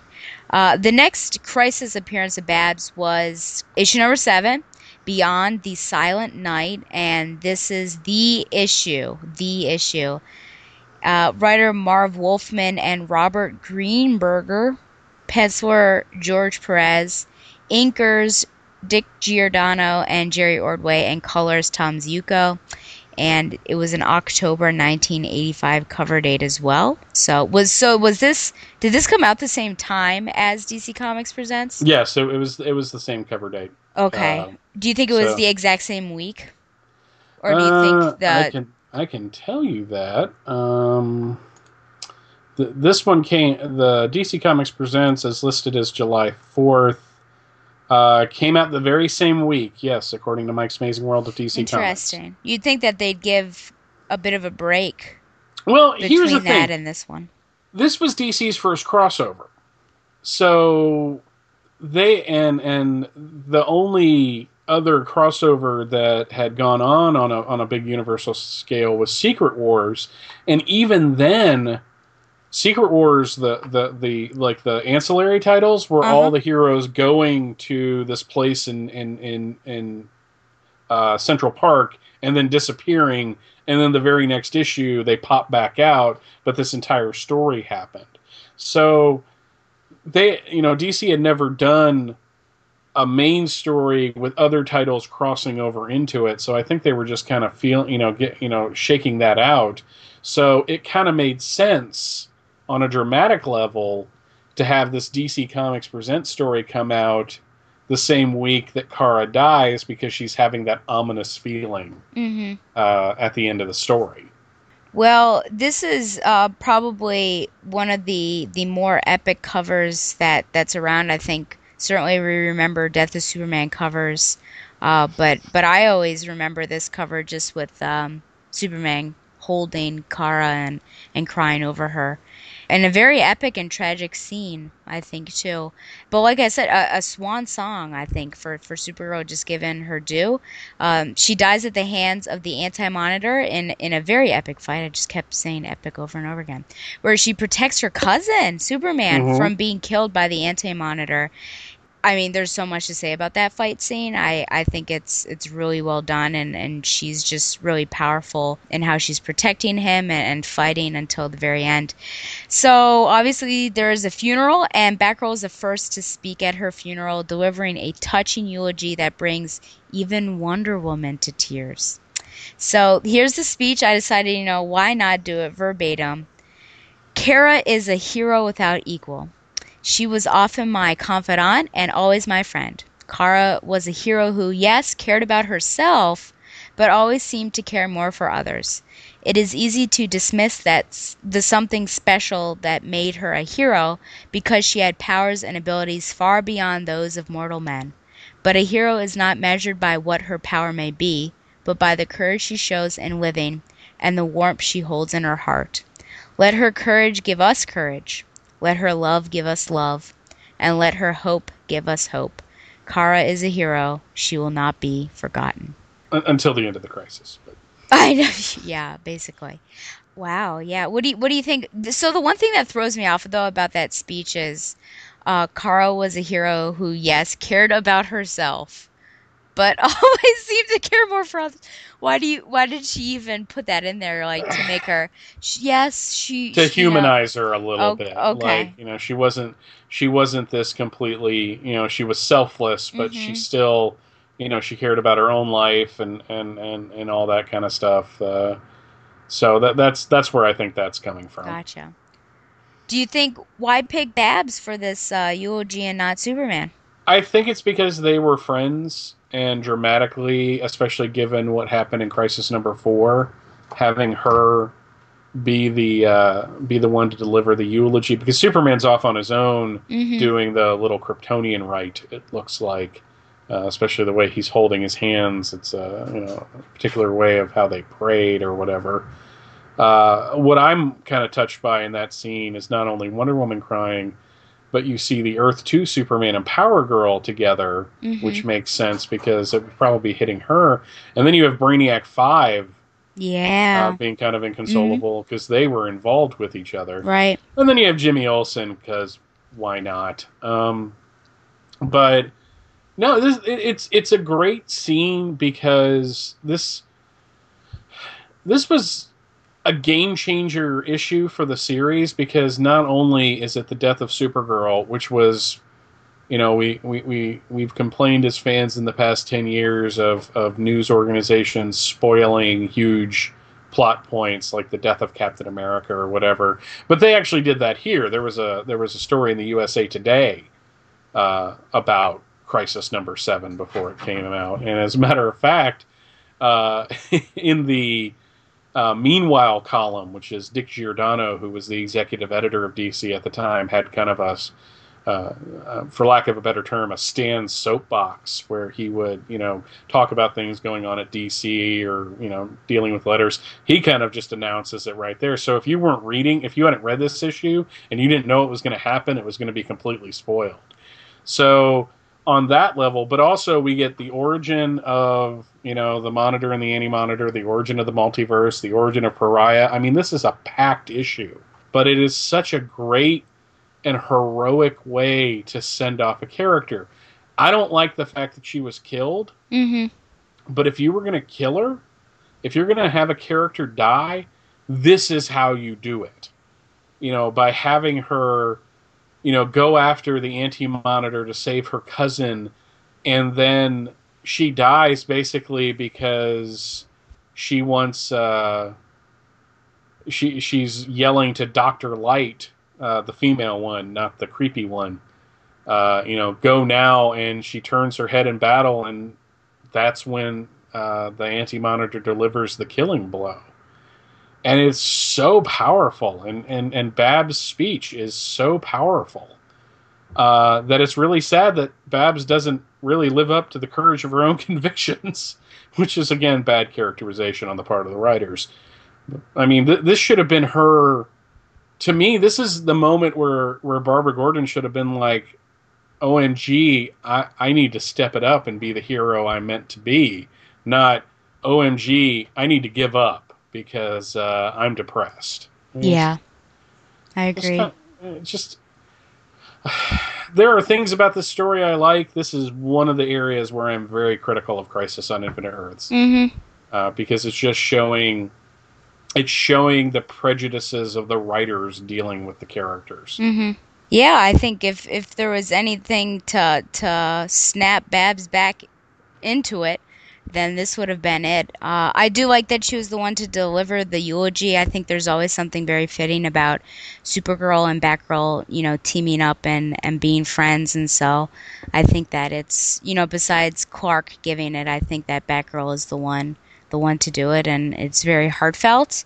And uh, yeah, it's just a. I think it's a powerful a powerful issue overall, and just that fight, like you said, is very intense. Well, the the final appearance of Babs in, in these crises here is issue twelve, the final crisis, And writer again, Marv Wolfman, pens for George Perez, inker Jerry Ordway, and colorist Tom Ziuko. March 1986 was a cover date. I wasn't. I was still yet to be born. I guess And I was. actually, yeah, it came out in uh, December of '85. Yep. So I, I perhaps wasn't even conceived yet. Uh, and this is uh, similar to issue five in the fact that how can we really? You can't cover it. I I mean, I mean, it's the end of the story. Yeah. The Anti-Monitor is defeated. Yep. et cetera, et cetera, et cetera. And Yeah. you know, if, you, if you're going to cover it from a Bab standpoint, it's kind of a it's Not it's much. Yeah. Well, you, you would at least hope that she'd be like swinging across rooftop, taking down bad guys or something. But instead, she's just sitting on a rooftop reading a newspaper. no that that's not Babs.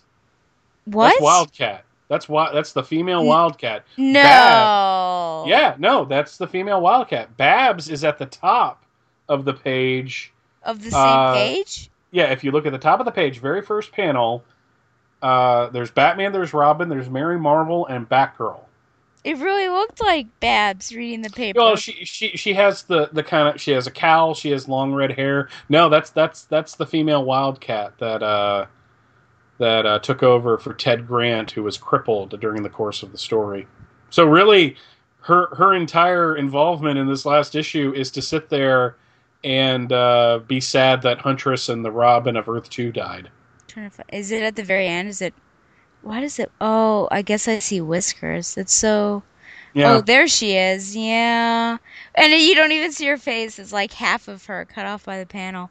Hmm Okay. I'm glad you were on to correct me, but it so looked like her. I just thought. yeah. I apologize There she is. because I don't really like being oh, that that's guy. okay. No, no, I'm glad you corrected me. because I, I, I, because when you mentioned it when we were preparing for this, I was just like, yeah, I guess maybe what, maybe she was reading a newspaper. But then I looked at that, I was like, no, that's Yeah. that, that's why it's because Wildcat, Hawkman among wounded, Green Arrow among dead, Green Arrow among dead. Yep. It's uh, it's her. You know, there were deaths, but there were also births. Uh, and that's the new Wildcat who becomes a member of Infinity Yeah. Incorporated. Okay. It's a very symbolic there. Mm-hmm. Okay. Well, she's not really doing anything. She's not even helping them sift through rubble. She's just standing in the background. so, again, she's useless. Uh, I don't know what she's doing. But yeah, I mean, once we're, I mean, we have like the last Batgirl story, and then it's Killing Joke. And There's then, yeah, there's she- probably something else, but um, I actually had a thought today or recently that I should try to get an interview with the lady who wrote the last Batgirl story. Who was that? Was that Mindy Newell or was that Barbara Randall? I think it was Barbara Randall, but let me see here. Yeah, she's on Facebook. Writer Barbara Kesel. Yeah, she's uh she's Barbara Randall now, but she'll be Oh, okay. So I wonder if she would, yeah, be up for an interview, doing that, and then doing the special. But also for Killing Joke, what I've decided to do, since I've yet to read that story, and I frankly don't want to, uh, I'm actually going to have a call-in show. Just people are going to call in and, and tell me their thoughts on the on the issues. So I'll I'll let you know specifically when that happens if you want to also call in and and if if if we can, yeah, because I I have some definite opinions about Killing Joke. Awesome. Yeah. So I was thinking it'll probably drop in July, but I feel like maybe I should just do it in June so because San Diego and then I would have it all like ready to go. But I'm it- not looking forward to that at all. So yeah. If you want obscure Babs appearances, go to iTunes and search Batman: The Lazarus Syndrome. oh. Uh, it was a by the same guy that did the Knightfall and Death of Superman BBC adaptation. Uh-huh. uh, did a it was to coincide with the 1989 50th anniversary uh, it was a, a story involving one of batman's oldest enemies and barbara is a part of that Interesting. Sounds good. Yeah, I just have Secret Origins number 20, Batgirl special. That'll be next episode and then the the dirty word killing joke. and, And- then you go right into suicide squad I know, right? Yeah. So it should be an int- it's an interesting time to be a Batgirl fan, to be sure.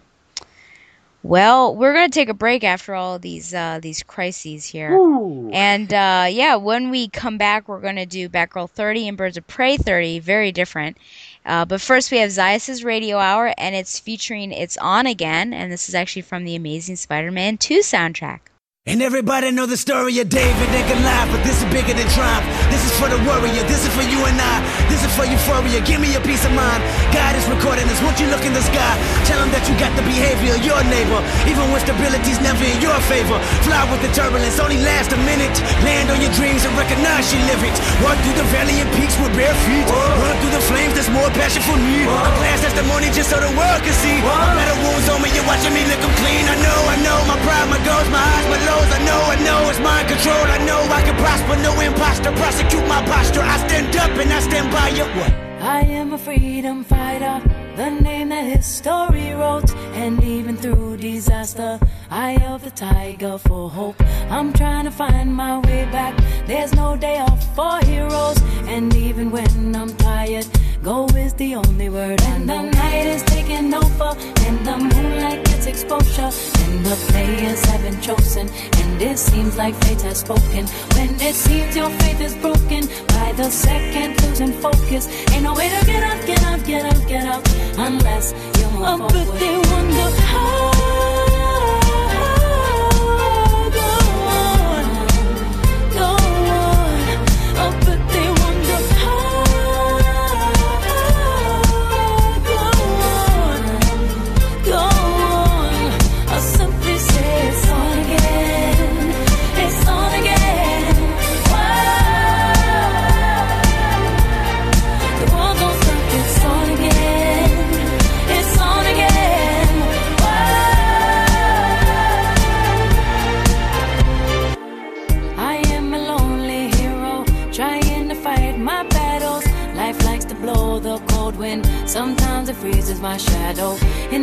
All this darkness, I sacrifice my ego.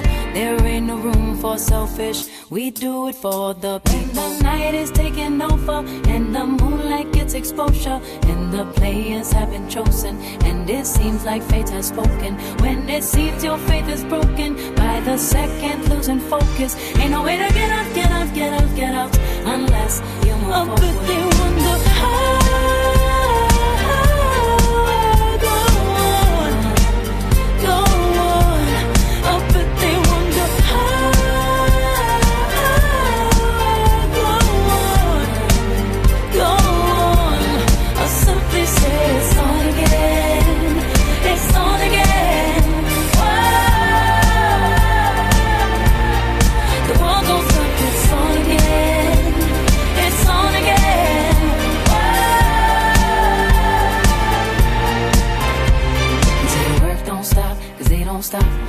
Everybody here trying to get on top.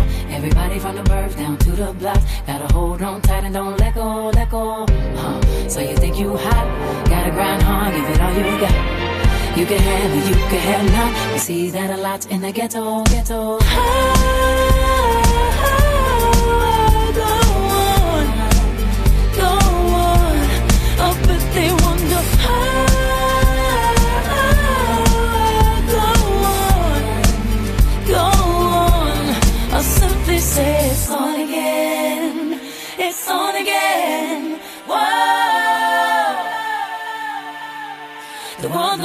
It's on again. It's on again. Whoa. Okay, well, we are back, and uh, we're going to start with Batgirl number 30 The Midnight Man. Writer Marguerite Bennett. So, this is not a Gail Simone story. Art Robert Gill, colorist Romulo Fajardo Jr. The issue begins with a group of drunk high schoolers deciding to perform a ritual to awaken the Midnight Man. You know, I always read things with kids and I'm like, I hope my students are doing this sort of stuff. They draw a yellow chalk door, water a plant with whiskey, and say a poem. Nothing happens. Elsewhere, Batgirl thinks about Dick, uh, Dick Grayson, who is dead but not really dead. And uh, she also thinks about time in the past when she watched horror movies, when her EMF, which I guess is electromagnetic frequency, I don't know, nothing was explained about that, reader goes crazy, thus proving that something paranormal is occurring. She makes her way to the house of, coincidentally, the high scorers who are now sleeping, and enters just as the Midnight Man, a mass of black goo, opens the chalk door. The kids wake up and are trapped, so Batgirl leads them upstairs to where she entered the house. She discovers that the Midnight Man is some sort of shapeshifter, basically a black clayface, who mimics Batgirl or other creatures like bats or spiders, at least in a basic form, not fully like Mystique. Batgirl continues to think about Dick and Damian as well and how she fit into their little group, as she also thinks about Bruce's lessons on taking down supernatural elements. Sage is the key. Batgirl and the high schoolers go through some vents in order to get to the kitchen, but they are met by the Midnight Man, and Batgirl makes the group fall through the floor. Luckily, they land in the kitchen. Batgirl finds some conveniently located sage, puts it on fire, or I guess sets it on fire, and throws it on the Midnight Man. He burns and retreats to his chalk door where he leaves. Even though she's covered in black goo, is this a symbiote? And feels like it was too easy, she counts it as a victory and leaves the kids to play more harmless games like Spin the Bottle and Mario Kart. And then she continues to think about Dick Grayson. Elsewhere, some DOT workers, Department of Transportation, who are painting lines on the road smell something amiss in the paint barrel smells like whiskey, chalk, and flowers. Also notice the, uh, did you see the Riddler question mark Easter egg behind Mhm. them? They just continue on thinking it will make a difference as we zoom out and see a large yellow door across several city blocks. So I'm sure that's going to happen soon. Next, we have the Wrath of Ragdoll. Okay. Let's start off, I think, with the obvious thing. What do you think about Babs and her constant reflection to to Dick and Damian now that I- they are dead? I I enjoyed this issue. You know, you know, it was kind of it's kind of a one shot, which is kind of rare these days. Mhm. But it's just like every every page was, uh, I wasn't a Robin. They were Robin. I wasn't Robin. Have Yeah. I mentioned yet that I wasn't Robin? Uh, Dick said a lot of stuff. Have I mentioned all the things Dick Grayson ever told me? Let me sit down and tell you every conversation we ever had. Damian. Yeah, let me bring up Damian a couple of times. That and the the supernatural aspect, because I'm not really much for the for the Bat characters getting involved with the supernatural. Mhm. Uh, would be my two negatives, but other than that, I, uh, I I I kind of enjoyed that. I mean, you know, artwork was good. Babs is a little inconsistent throughout the issue. I think she's a little too skinny.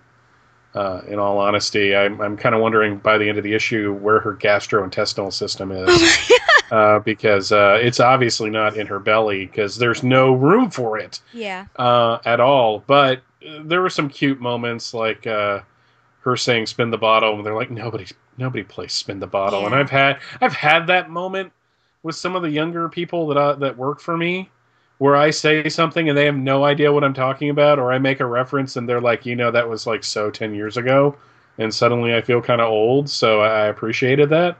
I mean, I'm, I'm pretty I'm pretty surprised that they didn't give her, her uh, you know, like a, like a hassle about the Mario Kart reference. So I don't I don't know how popular Mario Kart is right now. So Yeah. maybe it's maybe it's more popular more- than Yeah, or more timeless than spin Yeah. the bottle. so. But no, fun issue. Um, Yeah. Nothing really to write home about, but still interesting. Yeah, it uh about the dick. I mean, I feel like it should have had a more organic feel to it instead of being like very much in our face and and seemingly forced into the narration, just constantly talking about it and and connecting it or trying to connect it to what was going on. I feel like there there could have been a more emotional way to to deal with it because I don't know for I guess New 52 they're not as close as they they were pre New 52 that relationship isn't isn't as great um he did ask her to come to Chicago with him at one point but she and she considered for 5 seconds and then turned him down but I don't know I guess I just feel like there could have been like a requiem issue almost where where maybe we flash back to certain situations that they had or or Mhm. moments that she liked. Do you think that Babs uh should she be one to know Dick's uh that he's still alive? I mean it's just it's just Batman right now. Are you okay with just Batman knowing that Dick Grayson is is alive? not knowing the circumstances around his supposed death Mm-hmm. That I don't know if they're protecting him or they're protect or Batman is trying to protect the rest of them. Mm-hmm. Uh, if there's no discernible reason, then everybody who is who is on the team should know what's going on. Mm-hmm. And I, I think it's really kind of I don't want to say disrespectful. I don't want to say reprehensible. I think it's really kind of annoying that it's 2014 and we're still having this problem where a major event happens in the big event book, and oh, that issue hasn't come out yet, but this one has. Yeah, I mean, I agree. are we really still doing this? Are you really that? You knew David Finch was a slow artist. You knew that going into this. So why didn't you either give him a, a bigger starting out point or bring in other artists or have other artists on it from the beginning? I was enjoying Forever Evil, and the last issue still hasn't come out. Uh, Wow. Rant over. Oh, that's okay. I, I didn't know that it. I haven't read it, but I've had a problem with it. Just the fact that nothing outside of it has shown what has been going on Mhm. within. Um, not you know, not Dick Grayson's book, not Batman. So that's when I have a problem because I feel like that if it's supposed to be so big, and it's supposed to send shockwaves potentially through the Bat family because of Dick Grayson's death, then why isn't it being referenced outside of that? Um, so that was my problem. I do to agree that uh, I think more people should be let in on the secret, and that it is cruel not to let at least Alfred know. Uh, I mean, what what is he going to do if Batman knows? It's not like Batman's going to be doing anything with the secret agent thing, anyways. But I, I feel like Alfred should know, and I, you know, I do kind of side with with Barbara Gordon that she should know, but like I said before, it's not necessarily the same relationship that it was pre New Fifty Two. But I think anyone outside, you know, Tim and Dick, they're not the same as pre New Fifty Two, so I think it's fine that he doesn't know. Batwoman's not really a member of the Bat family, so I don't think that's important. But um, yeah, I don't know. Bat, just Batman knowing is is a bit of a bummer. And I just reference, you know, Winter Soldier again because you had Nick Fury who knew he's kind of the mastermind. You had Steve, of course, and then Natasha knew. So those were it kept it small, but people that were really important to his life. So that's what I Well, was. Well, to be fair, there is a lot of comparisons to be made with Forever Evil as a concept. Mm-hmm. Uh, and what Marvel did several years ago. I mean, you have Lex Luthor joining the Justice League, and if that doesn't smack a little bit like a certain Spider-Man villain heading up the Avengers, uh, then you know I, I think the comparisons are very easy to make. That DC is kind of doing their versions of that kind of stuff. Mm-hmm. Yeah. So one of the last pages before the the DOT workers, you have uh, Babs actually smiling as Batgirl swinging through the city, and just this line struck me uh, that Dick told her. You know, one of those quotes again that he said: "Comedy or tragedy," Dick said. "You laugh at the darkness, or you become part of it." And my question is, don't you think so she's having fun. This is like the first time I've ever seen her smile, I think, in, in this book, in 30 issues. And and I think that's a very good thing to discuss, just comedy or tragedy. And what what are your thoughts on, on Batgirl? I mean, does she need to does this book need to have the same tone, a darker tone as the rest of the Bat family, or should she be that that lighter entity of the family? I think it would actually probably behoove them to have a book that's kind of different from the other ones. I know that DC's main, in hearing interviews and actually talking to creators uh, from the past couple years at DC Comics, there is the feeling that you know it has to be dark, it has to be serious, you know, it can't be fun. Uh, so I don't know if they're going to let that happen, but I think it would be kind of cool to have a book where the character has issues and has you know you know has a darkness about her but is still striving to be kind of a positive character uh, i don't know if her smiling at the end of this particular issue is was the best way to end it because what it felt like was ah, Dick is dead. Dick is dead. I'm depressed. I'm depressed. But you know what? He would have wanted me to go on. So after fighting the, so, so after fighting Venom, I'm gonna just swing out of here with a big old smile on my face. And that just felt weird. It really Mhm. did. But if they were going to change the direction and have it be Babs being kind of like a more fun, kind of like how Power Girl was when that series premiered a couple years ago, I'd be all for that. Mm-hmm. What did you think of the villain?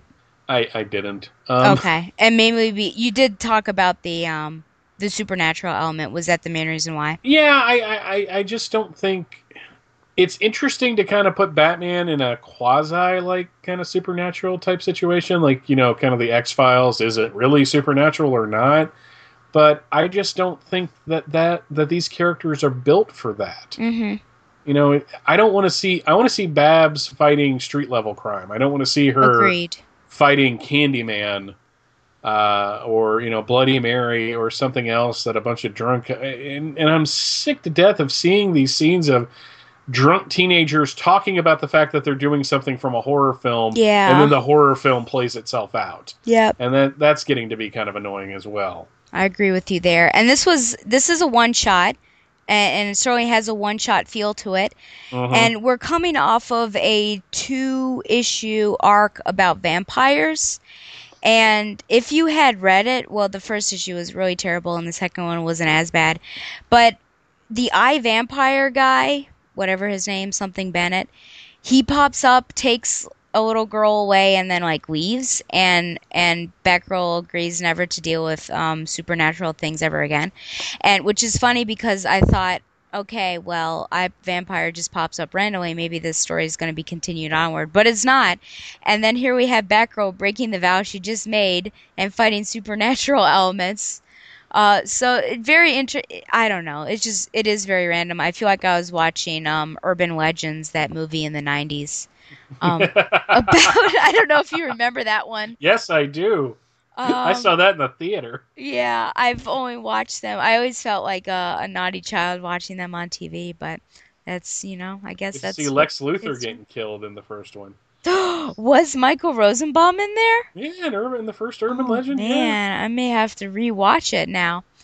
Uh, yeah, I I don't know. It is a little weird, and and I feel like it was a Clayface knockoff.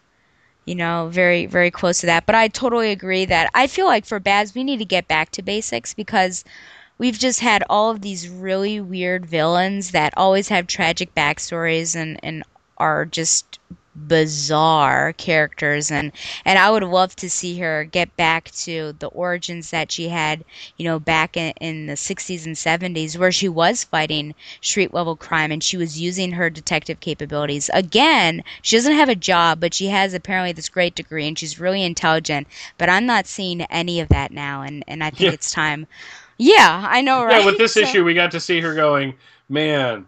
I remember Batman's training for Supernatural, and I really don't. And I really don't think Batman. It's like it's like they're in the Batcave. It's like okay, I've taught you how to disarm a man with a handgun.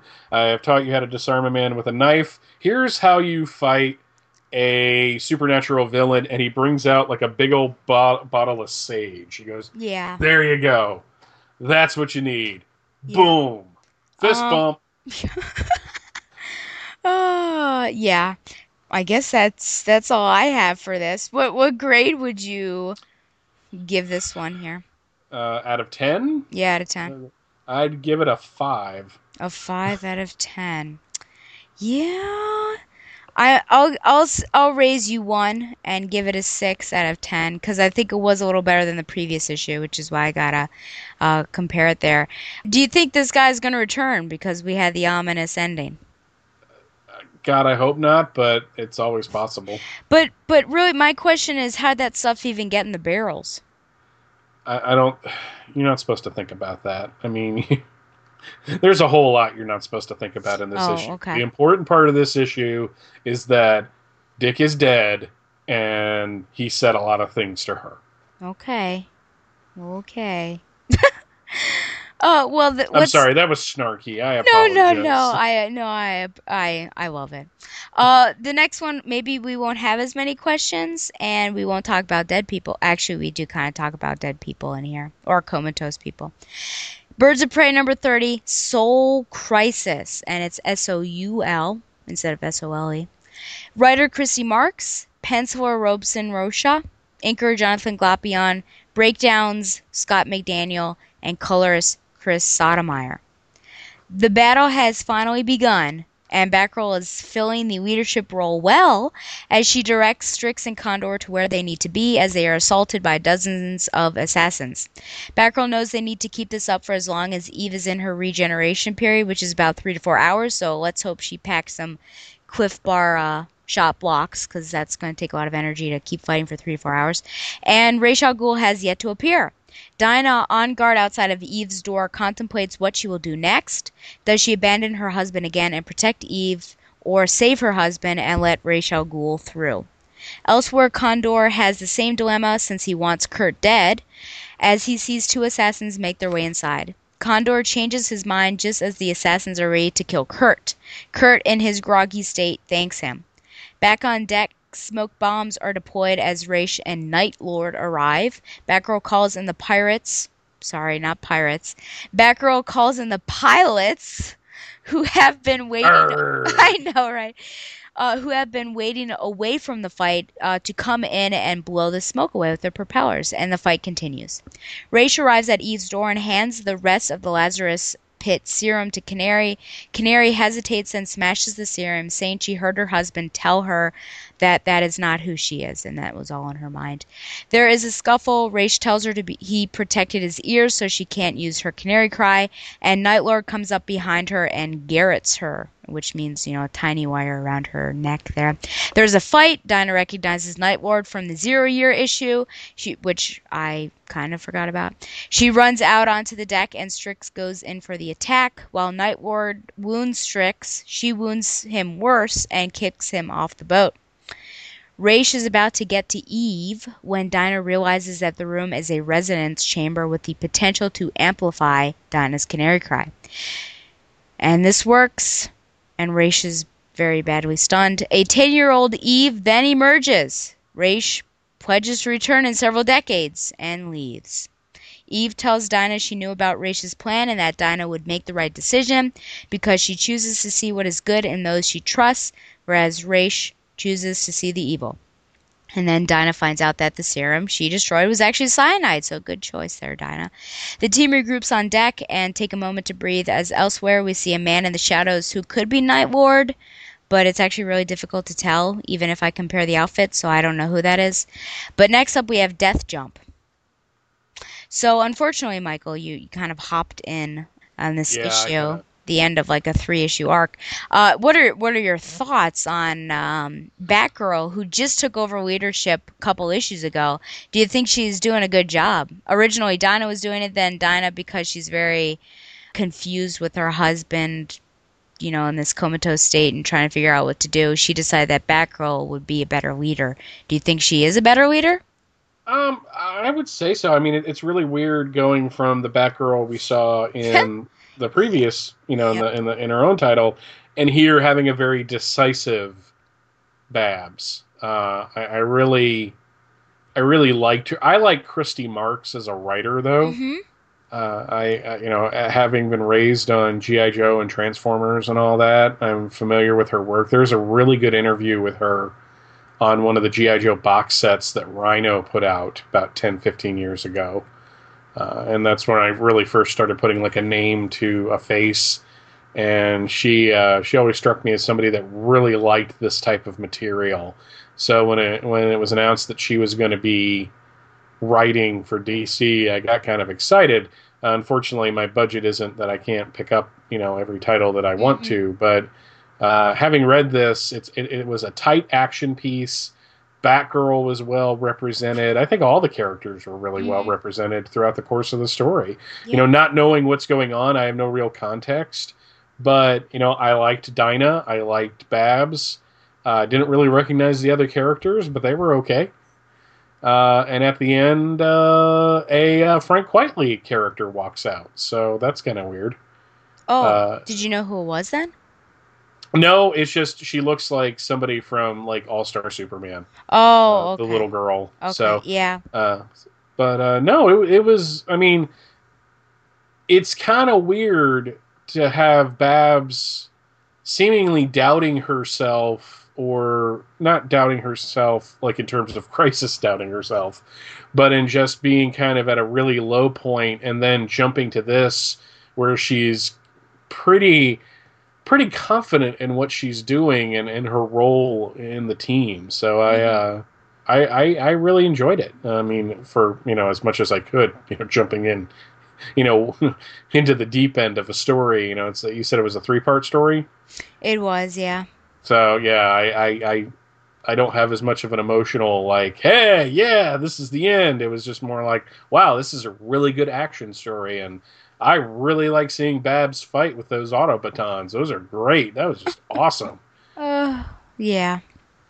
I, I think you know it, it. It's always very jarring for me to go from Batgirl to Birds of Prey because I feel like Birds of Prey, Christy Marx actually has a really good handle on who Babs is as a character, and she's always consistently written well and not whiny and, and just powerful and strong. And the the Barbara Gordon that I think we know and love, and I was just really proud of her and, and seeing how she took on this leadership role and having the pilot. I mean, what foresight to have the pilots out there so that they could come in and assist and in that manner to disperse the smoke. And she's just able to to send strix. She tells strix and condor you know where to go. And i, I just think that was well done. Uh, obviously the title of the story soul crisis i think is really focusing in on condor and dinah and just this dilemma of do i carry through with getting what i want but i do it by nefarious means or do i do what is right and potentially lose what I want. So it was good to see that they both make the right decision.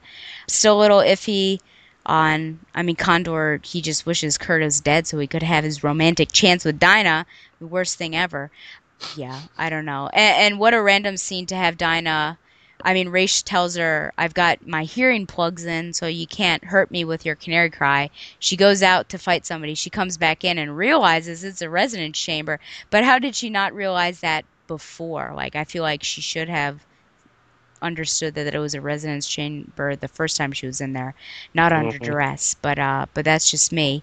What do you think about Ra's al Ghul just leaving after Eve emerges? Well, I get she, you know the ten year old comes out. He's like, "Well, you won this round," and then leaves, threatening to come back. I mean, it was it just seems so anticlimactic. Yeah, I I, I really wasn't feeling Ra's in the story. You know, he didn't feel like the ultimate bad guy that I mm-hmm. think he he really is. Yeah. And maybe that's because I haven't read the rest of the story, so that's entirely possible. So I'm not insulting Christy Marx as a writer by any stretch of the imagination. I just when I think of Ra's, I think of if he's getting involved, uh, something just got real, basically. Not, mm-hmm. not he's the he's the final boss of this video game, and you have to kind of take him out to um, to, you know to do it and you have to do you know triangle triangle double tap double tap you know wait for the exact moment to use your canary cry to take him. And it was just i don't know i, I just it, it almost felt like he was just another generic bad guy. Mm-hmm. Yeah i agree. My final question for you michael how do you feel about a male member being on the birds of prey team? That's a little weird mainly because I always liked the all female dynamic of the team. Agreed. Uh, from from the beginning, and and the fact that there was kind of, you know, from Chuck Dixon to Gail Simone, you know, there there was always like kind of a mix up of the team. You know, it was, you know, sometimes it would be, you know, originally it was just mainly. Babs and Black Canary, and they kind of evolved Power Girl a little bit there.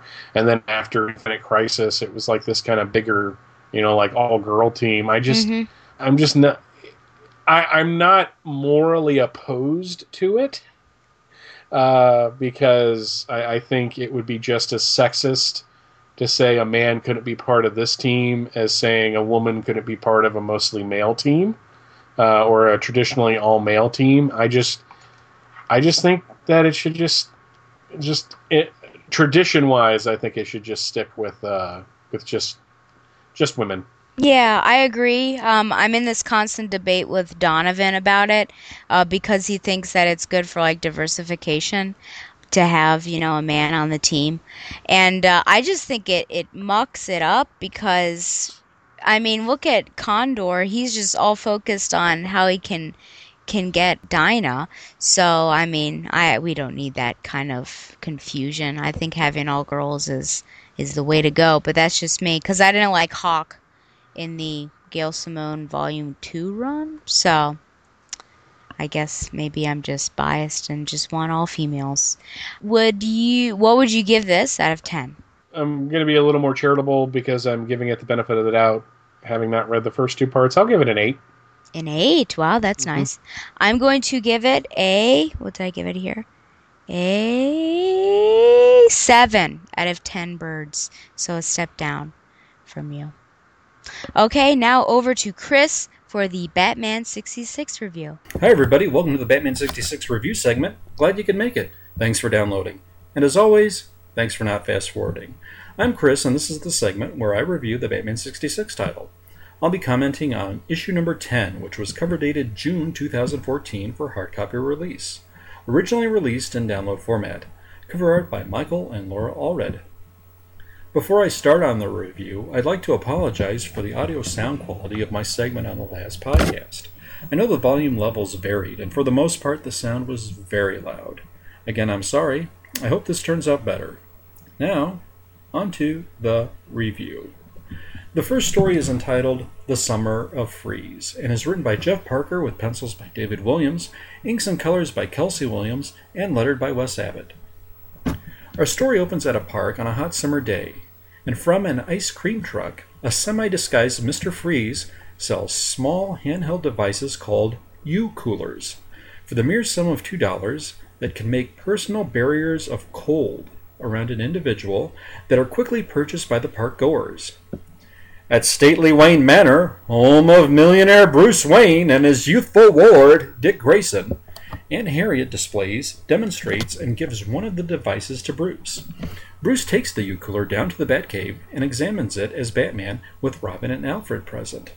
Batman ascertains the device radiates a heat repelling field and that only one man could have created such a device Mr. Freeze. Citywide, the devices start to generate a much more powerful field, and soon much of Gotham is encapsulated in a snowy ice storm. The dynamic duo try to take the Batmobile to the city, but soon get snowbound, and donning goggles rely on jet powered skis to get to Gotham City. Our heroes close in on the source of the wintry weather and are confronted by Mr. Freeze in a freeze ray shooting tank. The duo split up and maneuver in such a way that Freeze walls himself in. A quick bat fight follows with our heroes and Freeze's henchmen, with our heroes victorious and some kids throw a snowball at Mr. Freeze's head to conclude the story. This is Mr. Freeze's second full appearance in the title. Again, we get the Otto Preminger version of this character. The story had some nice touches. We had Mr. Freeze utter wild, like the character was known to say in his TV appearances. One of the buildings in the background had a sign which I took as a nod to the artist Dick Sprang. But the story didn't impress me. I didn't get the sense of humor, adventure, or peril that we had in the previous issue. There was no cliffhanger involving our heroes, no detective work. I did enjoy the artwork very much. The pencils and inks were very good. I liked the colors especially and the various shades of powder blues. Otto Preminger, of course, was primarily known as a director, and he died in 1986 at age 80. The book's other story is Cleo Cleopatra, written by Jeff Parker, art by Joëlle Jones, color by Nick Filardi, and lettered by Wes Abbott. Our story opens at Gotham General Hospital with Bruce Wayne laying in a bed surrounded by Dick, Alfred, Commissioner Gordon, and Barbara. A nurse enters and tells the group that there are traces of reptile venom in Bruce's blood, and Barbara finds a snake bite on Bruce's arm. The nurse states that she would need to know what kind of snake bit Bruce for the antivenom. Bruce mentions Bruce had planned to meet Lisa Carson. Barbara leaves and researches Lisa, finds out that Lisa was kidnapped by King Tut and thought Carson was the reincarnation of Cleopatra. Barbara changes into Batgirl, and on her Batgirl cycle, spies some Egyptian symbols on a wall. Taking a closer look, she falls through a trap door and finds Lisa Carson in full Egyptian garb and calling herself Cleopatra, Queen of the Nile, and complete with henchmen. Barbara thinks that Lisa must be in some sort of trance, but Lisa insists that she was Cleopatra in a past life and used one of her deadly asps on Bruce after he told her he was too devoted to his career. Batgirl makes quick work of Cleopatra's henchmen and forces Cleopatra to surrender and seizes her snake. Robin arrives and realizes that Batgirl deduced the clues much faster than he did. Later at the hospital, the younger heroes are told that Bat Bruce's fever is down, and psychiatrist Professor Hugo will treat Lisa. The end. Now, I presume that's uh, Hugo Strange treating Lisa Carson, whose character now enters the Batman 66 continuity. The Lisa Carson character was played by the attractive and former Miss America Lee Meriwether in the two parter King Tut's Coup, Batman's Waterloo episodes. Her character in those episodes didn't impress me as someone who would take on this personality, and was one of the few times we saw Bruce out on a date and having something of a social life. Meriwether also played Catwoman in the 1966 Batman movie. We finally get a nice Batgirl story where the talents of her mind and fighting skills come into play.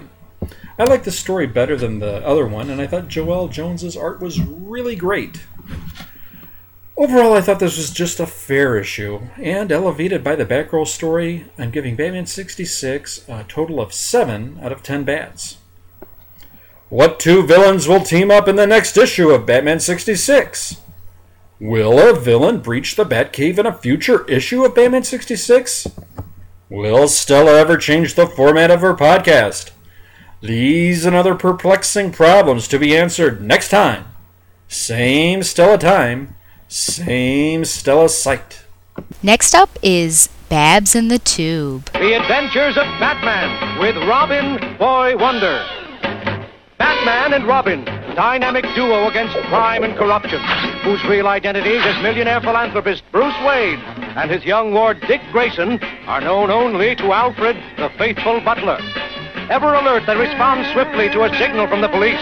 And moments later, from the secret Batcave deep beneath Wayne Manor, they roar out to protect life, limb, and property as Batman and Robin, Cape Crime Fighters. Batman and Robin, scourge of Gotham City's kooky criminals. The Joker, clown prince of crime. The Penguin, pudgy purveyor of perfidy. And the cool, cruel Mr. Freeze. Watch out, villains! Here come Batman and Robin! Remember, Babs in the Tube is a segment where I examine an individual appearance of Barbara Gordon in the media, whether it be TV or film. Currently, I'm watching the 1968 Batman Superman Hour or Batman with Robin the Boy Wonder. This episode is episode 14, and that's season 1, episode 14. A Perfidious Pieman is Simon and Cool Cruel Christmas Caper, which aired on the 14th of December 1968. Now we're going to focus on the Perfidious Pieman is Simon, and it starred Olan Soule as Batman, and Alfred Pennyworth, Casey Kasem as Robin, Jane Webb as Batgirl, and Ted Knight as Simon the Pieman and Commissioner Gordon. The synopsis for this is that Simon and his gang return for a second helping of criminal activity. Take a listen. The dynamic duo escort an armored truck to a security building where four million Turkish coins are deposited prior to shipment back to Turkey. Inside, a secretary signs a receipt for the Turkish piasters. But wait, don't we know this young lady? Of course, she's none other than Simon's beautiful accomplice. Charlotte Russe. The shipment arrived. Simon and I have the combination to the vault. Hurry. Elsewhere in Gotham City, Mother Goose's Pastry Park for Kiddies is preparing for its opening day. And Police Commissioner Gordon's daughter, librarian Barbara Gordon, at the request of the mayor, checks authenticity of the exhibits. Delightful, Mother Goose. What's that? Uh, our refreshment stand. Uh, the Patter Cake Baker's house. Uh, come, I'll show you the kitchen. Oh, no! Mother Goose, those pastry chefs are criminals. They work for Simon the Pieman. Simon says tie her up. Commissioner Gordon won't come near us while we're holding his daughter while we perform Operation Turkish Delight. Hey,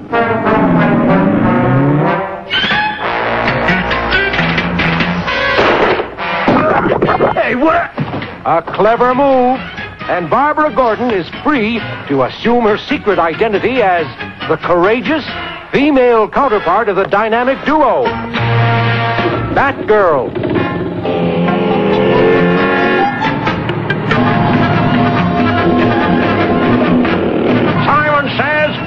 The whipped cream.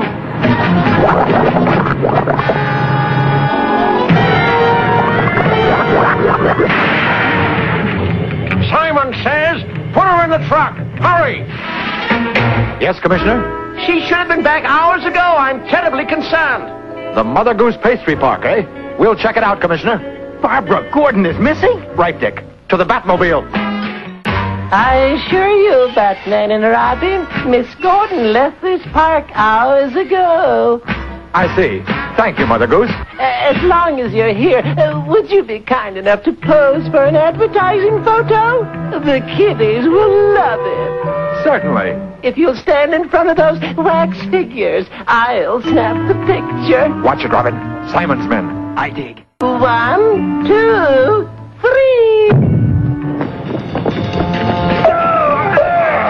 So you want to play pat a cake, eh, Baker Man?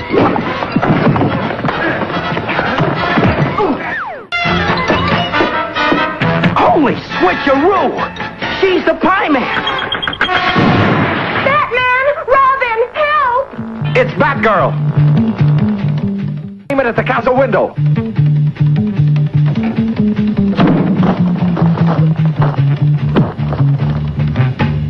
Careful, Batgirl. There are sharks in the moat. Simon says, attack! Here comes the baker's dozen.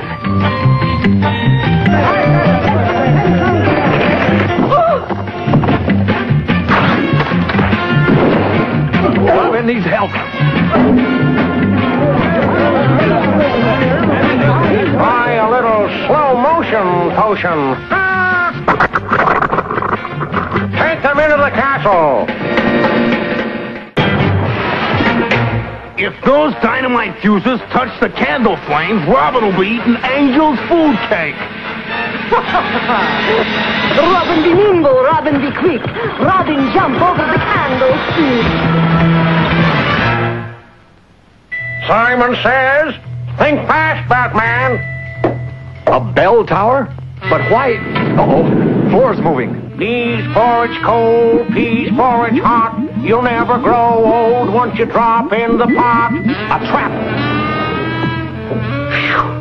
Almost in the soup that time. Now what? Ha ha! Brownie! Simon says, show Batman a swinging time. Can't stand this much longer.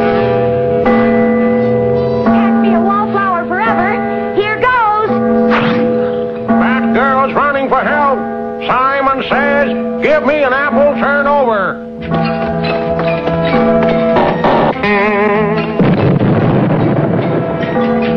Simon says, put her in Peter's pumpkin shell.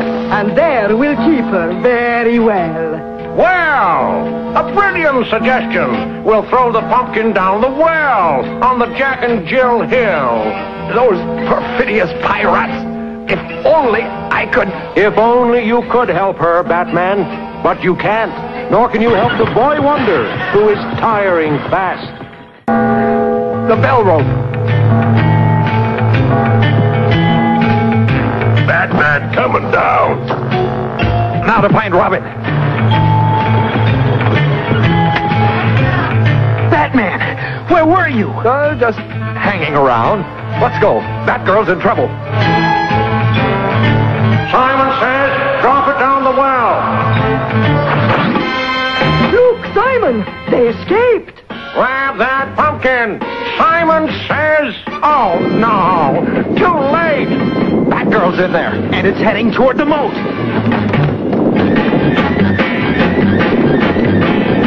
Grab it. Got it.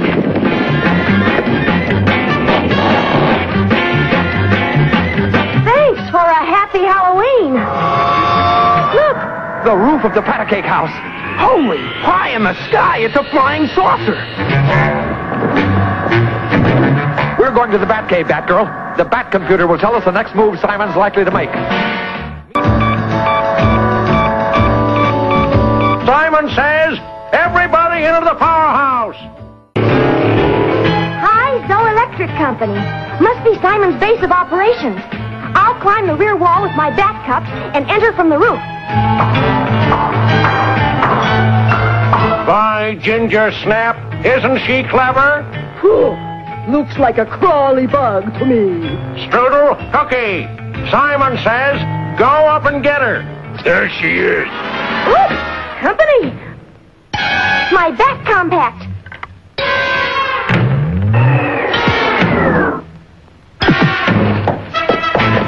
My bat compact on the lens, and presto, a bat signal. Look, the bat signal coming from Nestle Cove. Full speed ahead. Simon says, take her downstairs. Batman, look, the bat cycle. Hmm. Obviously, Batgirl set up that sky signal. Must be in trouble. Holy pie crust! There's Simon flying pie on the water. It's also a boat. Yes, and it's moving out to sea. Probably with Batgirl aboard. Lower the cable. Follow me, and have your bat mask and bat it's ready. Check. They're both in the pie. Good. Now Simon will lock them in. Now Simon sends the pie underwater like a submarine. And now full speed toward the barrier reef. Alone in the pie, the trapped bat rats will be the only victims of an underwater crash. No one else aboard, Batman. And we're sealed in. And heading toward a reef. Find the torpedo room, Robin. I'll contact Alfred on the bat communicator. Piezoelectricity is created by tremendous pressure on a crystal bat girl, so this will be quite shocking. Bat boat, sir. Directly above you. Good man. Quick, Robin. Into the torpedo tube.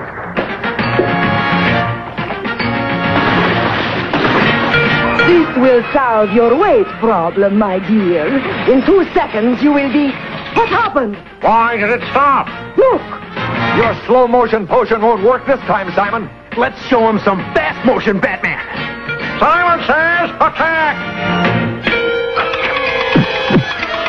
Simon says down the pole! You all right? A bit shaky. I've been under a great deal of pressure. That electric cable, our escape. No, Simon, it is full of electricity. Wrong. Our friend Batman pulled the plug. Watch. Holy cable cars, they're getting away. Now they're due for a shock. They would have to fall near a speedboat. Let's go after them in the Batcopter. No need, Robin. Simple Simon has forgotten about his underwater pie. Watch.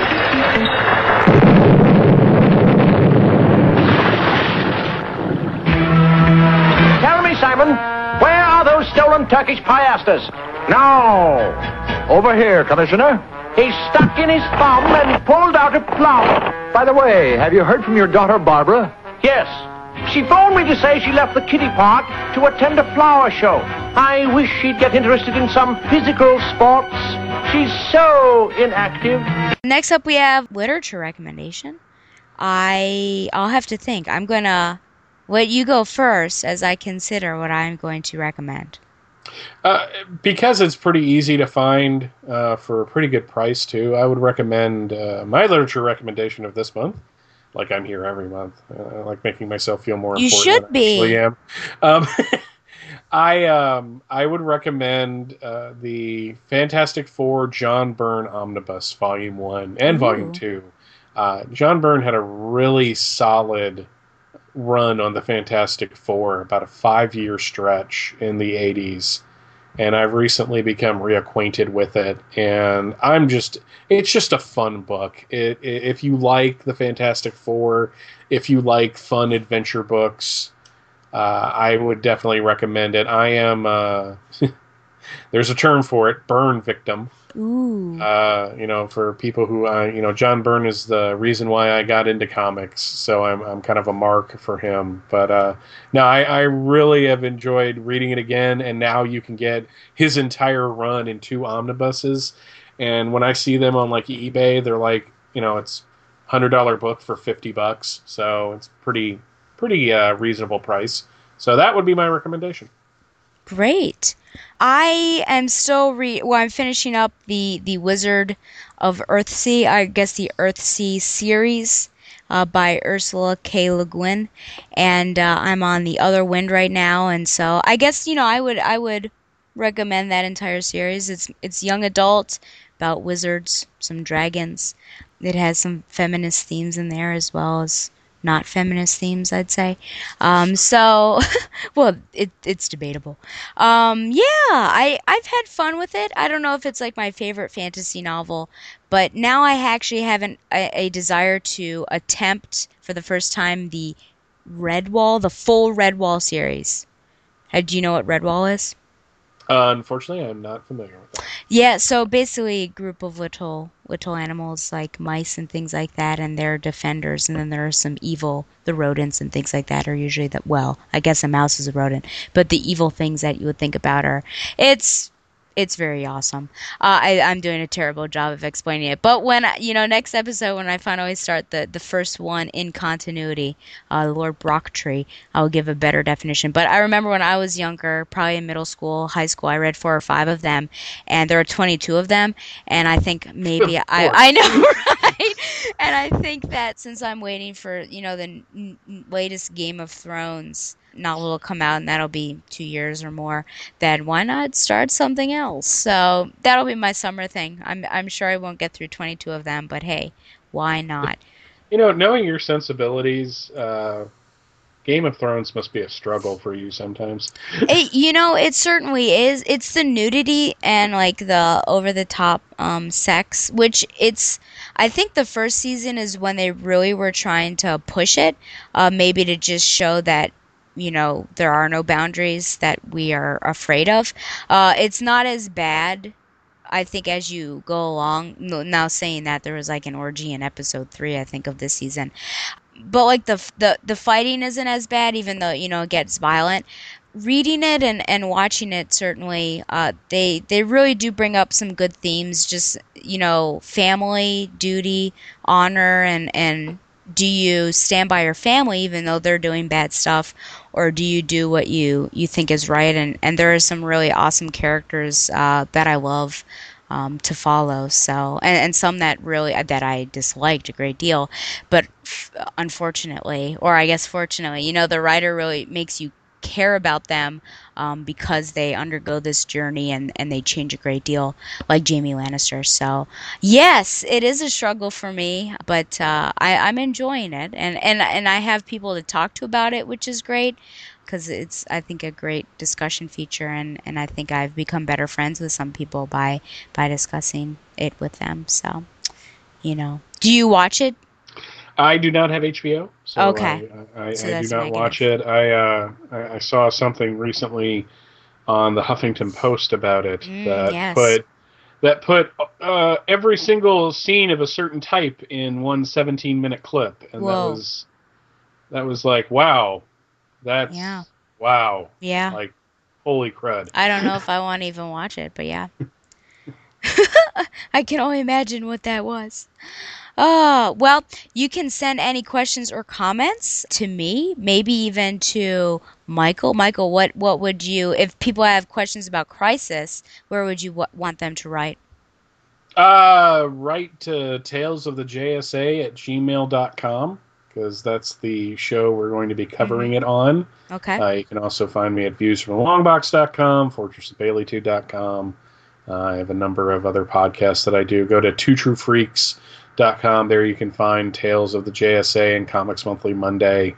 Uh, and I've recently rejoined the Spider Man Crawlspace panel. I was not on this month because uh, I've not been able to get to the shop, nor have I been able to see Amazing Spider Man 2. Mm-hmm. So I felt like it's like, so Mike, what'd you think of the film? Haven't seen it. Okay, moving on. So, Yeah. But uh, it's it's it's it's interesting being ba- back with that and being back with Spider Man after being gone for a couple years. Mm-hmm.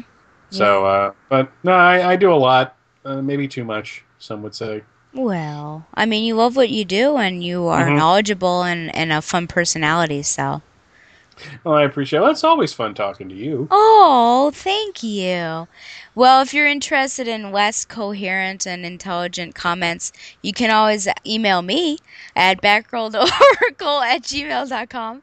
Really um, Come on. well, I know some things about Batgirl, so you can't go wrong there. Like uh, like me on Facebook or follow me on Twitter at Batgirl Oracle, and like the Batman Universe on Facebook as well. Thanks to Mile High Comics and Tweaked Audio for sponsoring Batgirl Oracle, and thanks also to Batman Yesterday, Today, and Beyond. That's BatmanYTB.com for the episode summary of A Perfidious Pieman is Simon. Michael, as always, just such a pleasure to have you on. Yeah, any anytime. Uh, I got to have you back on views at some point, but of course I've got to Yeah. get views back started back up after once again real life kind of kicking me in the teeth. Yeah. Uh, so as as is wont to happen, but uh, I, I recently re-listened to our identity crisis discussion, and that was a lot of fun. Yep, yep. So we'll have to do something. What did we decide on? What were we going to do? I remember Well, we were talking about Robin, Robin year, Year one. Yeah, yeah. Oh, and Uh, then we were talking about some Elseworlds, some Superman Elseworld Mhm. stories. Yeah, because I really love those. I was shocked because I pick Red Sun, Superman Dark, The Dark Side, and Speeding Bullets for, and the Dark Side. I may take it out of the curriculum next year, but for my uh, comics seminar class that I have at school or teach at school, and uh, they they didn't like Red Sun as much or Speeding Bullets. It was so weird. That's kind of interesting because Red Sun's kind of like one of those uh, like sacred cows Yeah. of Superman Elseworlds. I, I think if you really want to throw them, uh, pick up Superman Kal. Uh, it's a medieval Elseworld. Okay, yeah, I have that- it. I just have yet to read that, and I have the Civil War one, but I've not read that one either. That's an interesting one. Superman Elseworlds are kind of a mixed bag. Uh, after a while, the Elseworlds imprint in and of itself got completely overblown.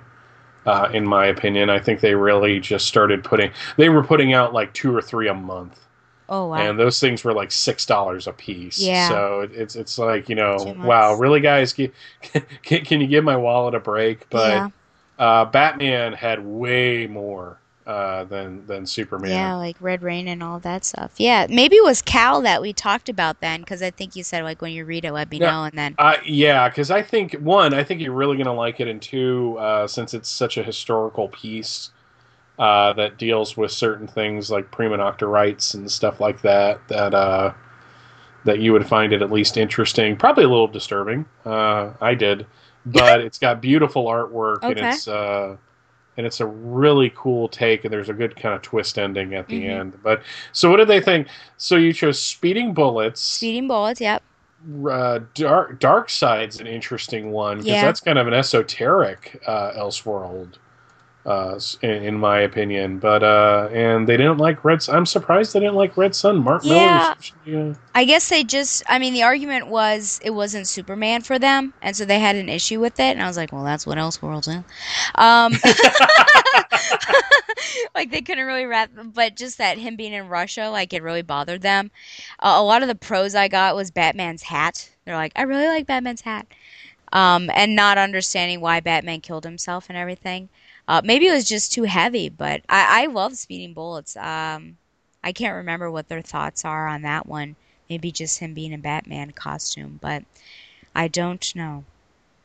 I was just shocked about it. That's all. uh no but we'll we'll uh, we'll figure out an elseworlds one and i'll have you on to talk about that that'll be fun Sounds good. Okay, well, fly on babs lovers there you go. Just plain Barbara Gordon, masquerading for a lark as she rides into the night on her special Batgirl cycle. Who knows? Is the dynamic duo destined to become the triumphant trio? Only time will tell us more about this dazzling daredevil. Ah, I love a happy ending, don't you?